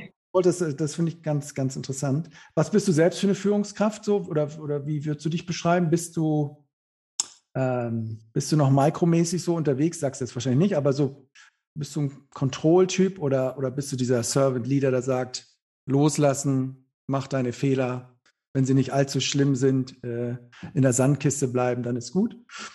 Oder? Ja, ich, ich glaube, so, so ganz äh, in eine Schublade zu packen bin ich da tatsächlich nicht. Also mhm. ich glaube, ich gebe den Leuten schon eine große Freiheit. Ähm, das habe ich immer so gemacht, wo ich gesagt habe, wir treffen eine Grundverabredung und in dem Rahmen kann der Einzelne das machen.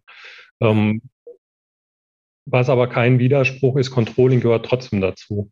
Ähm, die, das muss dann nicht wöchentlich kleinteilig sein, aber dass man immer wieder gewisse Sprungpunkte hat, wo man sagt, okay, und jetzt äh, überprüfen wir mal unsere Absprache. Und wo ich mir dann auch berichten lasse, wie sieht's damit aus, wie sieht's damit aus. Mhm. Ich bin manchmal sehr kleinteilig unterwegs. Ich interessiere mich für viele Sachen und äh, gehe dann auch wirklich tief rein und, und spreche mit unserem Direktor Softwareentwickler über Softwaretechniken und mhm. spreche mit dem Vertriebler über einzelne Kundensituationen, ja, und lass mir auch vielleicht berichten, wie unser Management-Tool für Projekte ist. Also ich bin da immer sehr äh, detailverliebt und ähm, nehme dann die, die Freiheiten, immer dann auch in jede Richtung so ein bisschen reinzupieksen und mir das genau anzusehen, weil ich es auch verstehen will. Mhm. Von daher bin ich äh, nicht der, der nur Aufgaben verteilt, sondern ich will es tatsächlich auch immer die Lösung verstehen. Mhm.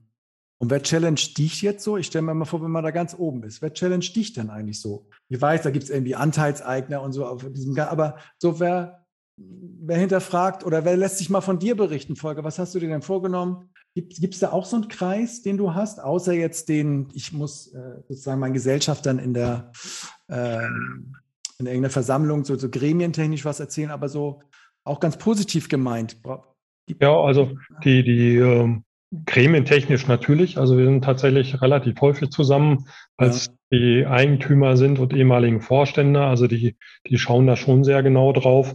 Ähm, eigentlich ist es das, was ich eben also ein bisschen dieses Management Board genannt habe. Also ich bin im, sehr stark im Austausch mit meinen Kollegen, mhm. ähm, dem zweiten Vorstand und aber auch mit, mit den Leuten, wo ich eben gesagt habe, das ist mein Team.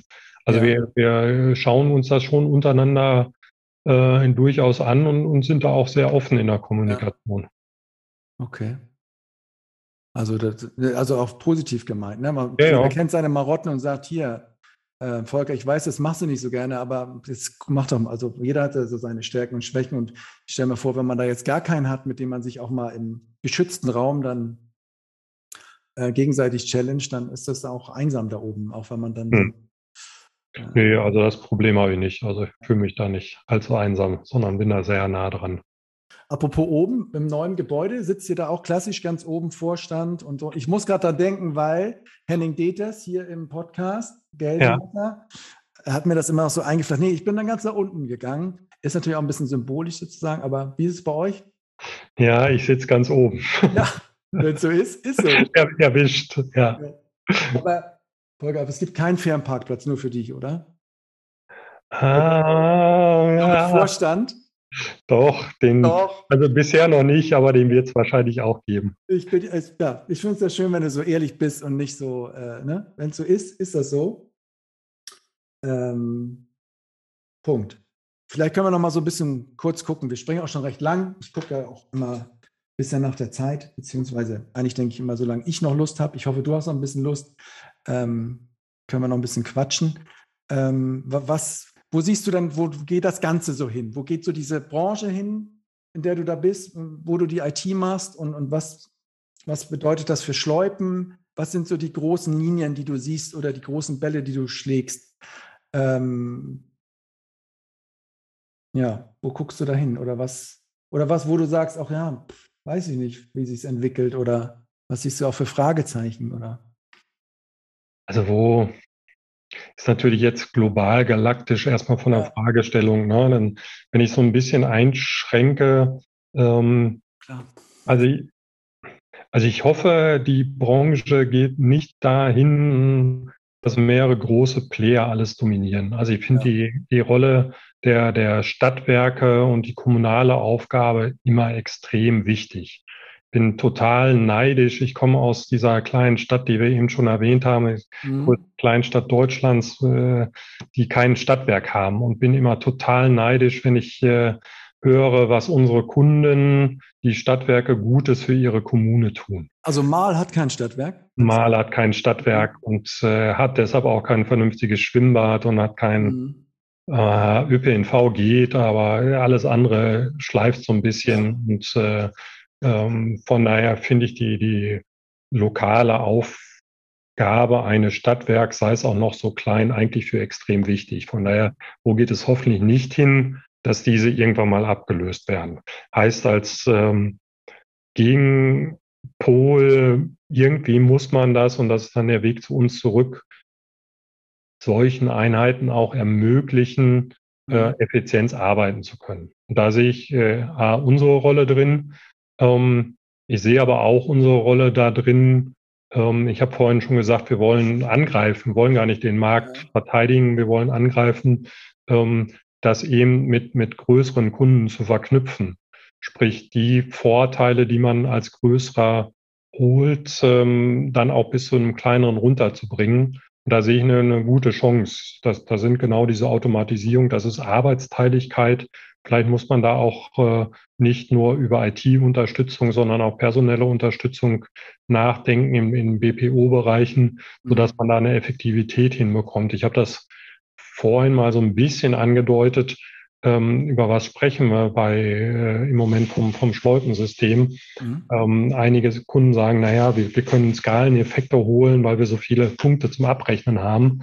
Ähm, ich sage immer, unsere Kunden können die Skaleneffekte auch holen, weil wir als Stolpen 10 Millionen Verträge abrechnen.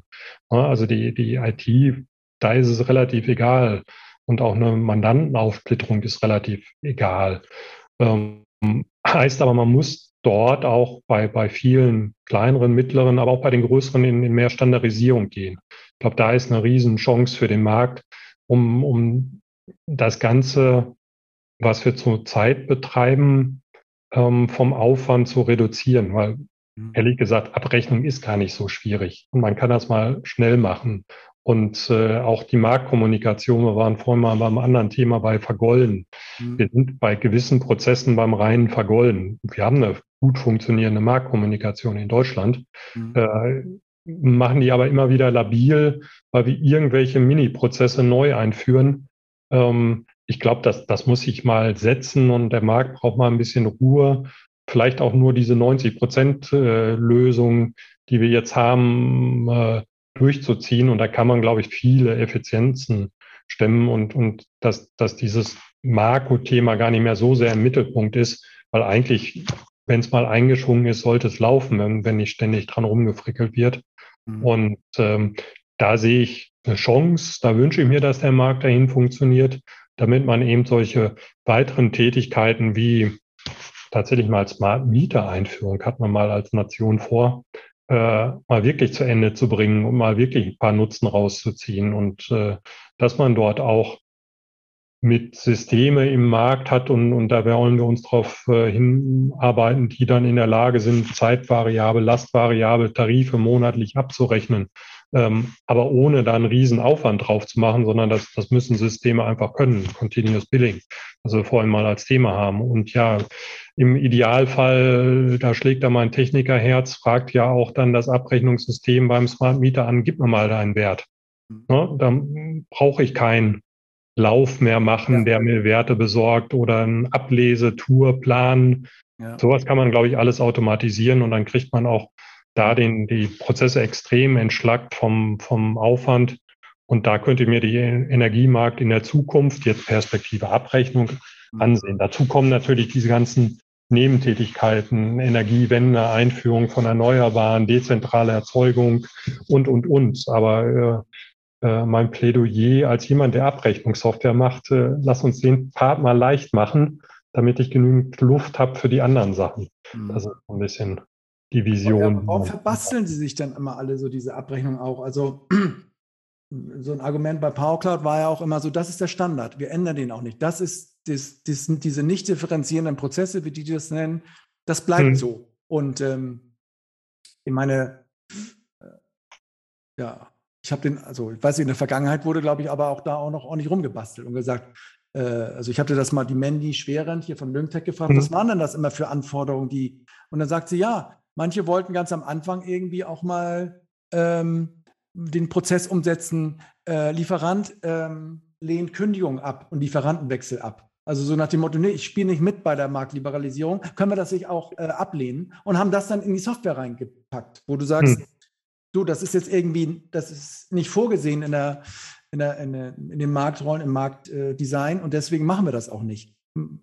Habt ihr auch so Erfahrungen gemacht, dass ihr Sachen umgesetzt habt, wo ihr sagt, sag mal, ja, also gibt's gibt's schon. Also so, so Ablehnung habe ich tatsächlich noch nicht gehört, dass jemand das zwangsweise ablehnt. Aber natürlich hat man allein schon, ähm, wir hatten im, im ersten Ansatz eine Geschichte, die ich immer gerne erzähle, alles wirklich nach Vorgabe umgesetzt.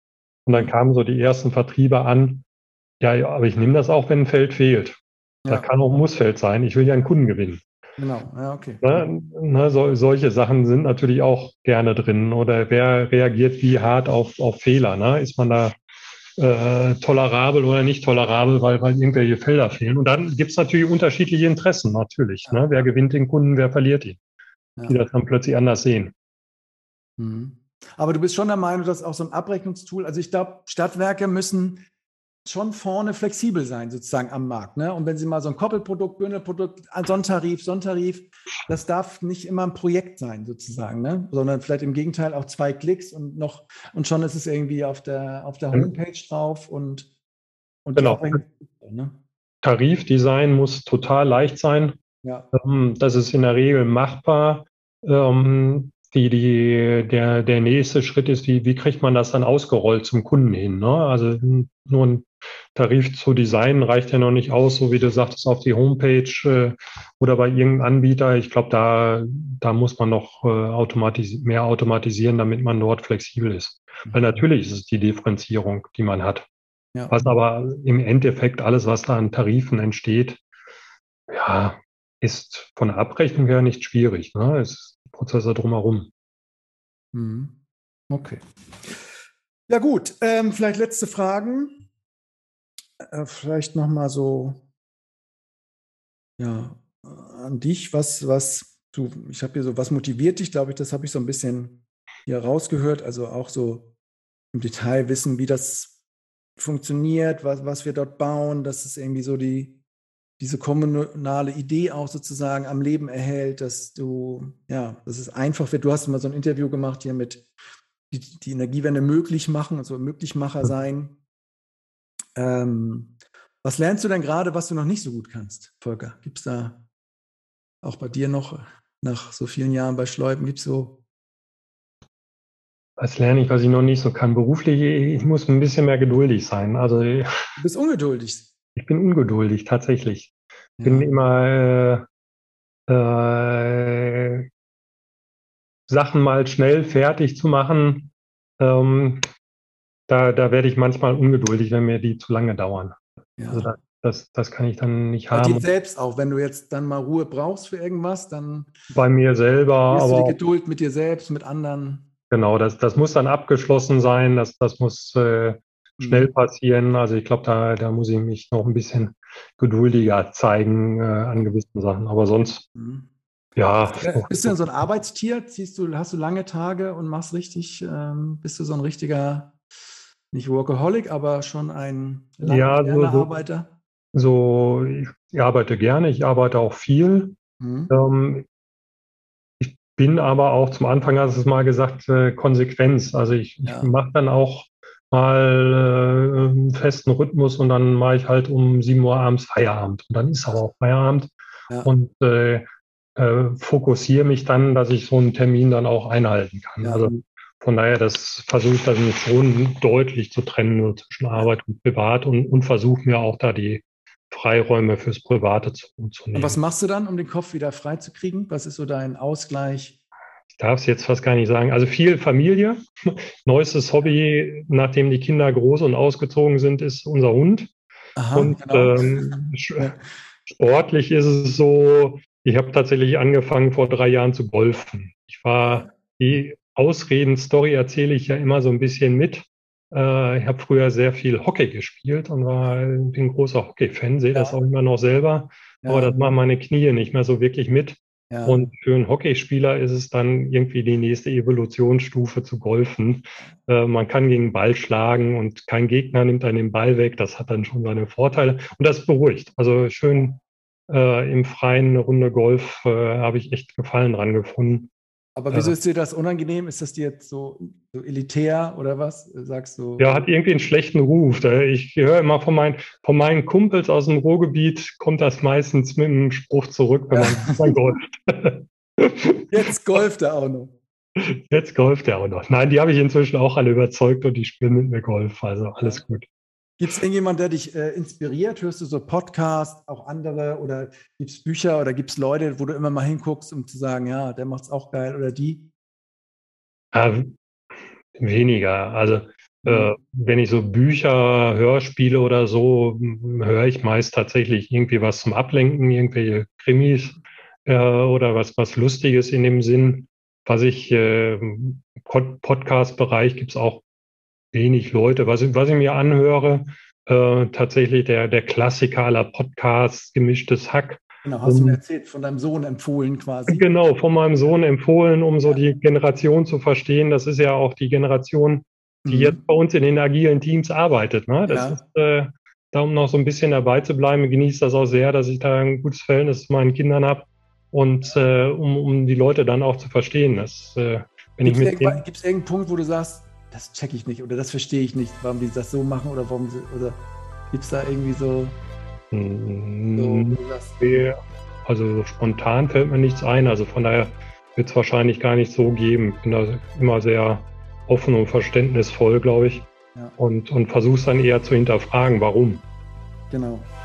Achso, letz, letzte Frage jetzt aber auch. Spielst du, bist du Gamer auch, wenn du so, oder bist du nur mit Codezeilen sozusagen? Das ist dein. Also Gamer äh, eigentlich nicht. Habe ich irgendwann mal während des Studiums aufgegeben, ähm, groß äh, was zu spielen, wenn dann höchstens mal ein paar Minuten am Handy irgendwas zum Entspannen. Aber deine, deine Kinder, Fortnite oder so, du auch gespielt, oder? Ja. Kennst du, ne? Ja. Genau, das kenne ich. okay, Volker, ich danke dir ganz herzlich. Ja. Prima. Vielen Dank. Ja. Auch dir, Timo, war sehr interessant. Und äh, ja, auch ein bisschen kritisch wie angekündigt, aber ich glaube, so ist das im Leben. So, dit haben wir, würde Felix Lobrecht jetzt sagen. War es spannend für euch? Glaubt ihr, dass Schleupen zukünftig noch gut mithalten kann mit den neuen Anbietern wie PowerCloud oder LyncTech? Glaubt ihr, dass sie angreifen können und auch vielleicht ja, gewinnen können, die eine oder andere Schlacht? Kennt da draußen vielleicht noch jemand den ZX81 mit Folientastatur? Oder was war euer Coming-out-Rechner als IT-Nerdin? Ich habe mich auf jeden Fall gefreut, dass ihr heute wieder dabei wart. Als nächstes ähm, kommt hier der Florian Meyer-Delfo in den Podcast von Installion. Und wir gehen der Frage nach, wie die Handwerkerinnenlücke der Energiewende gelöst werden kann. Also bleibt dran, viel Spaß, bis bald. Mein Name ist Timo Eckers von Utility 4.0.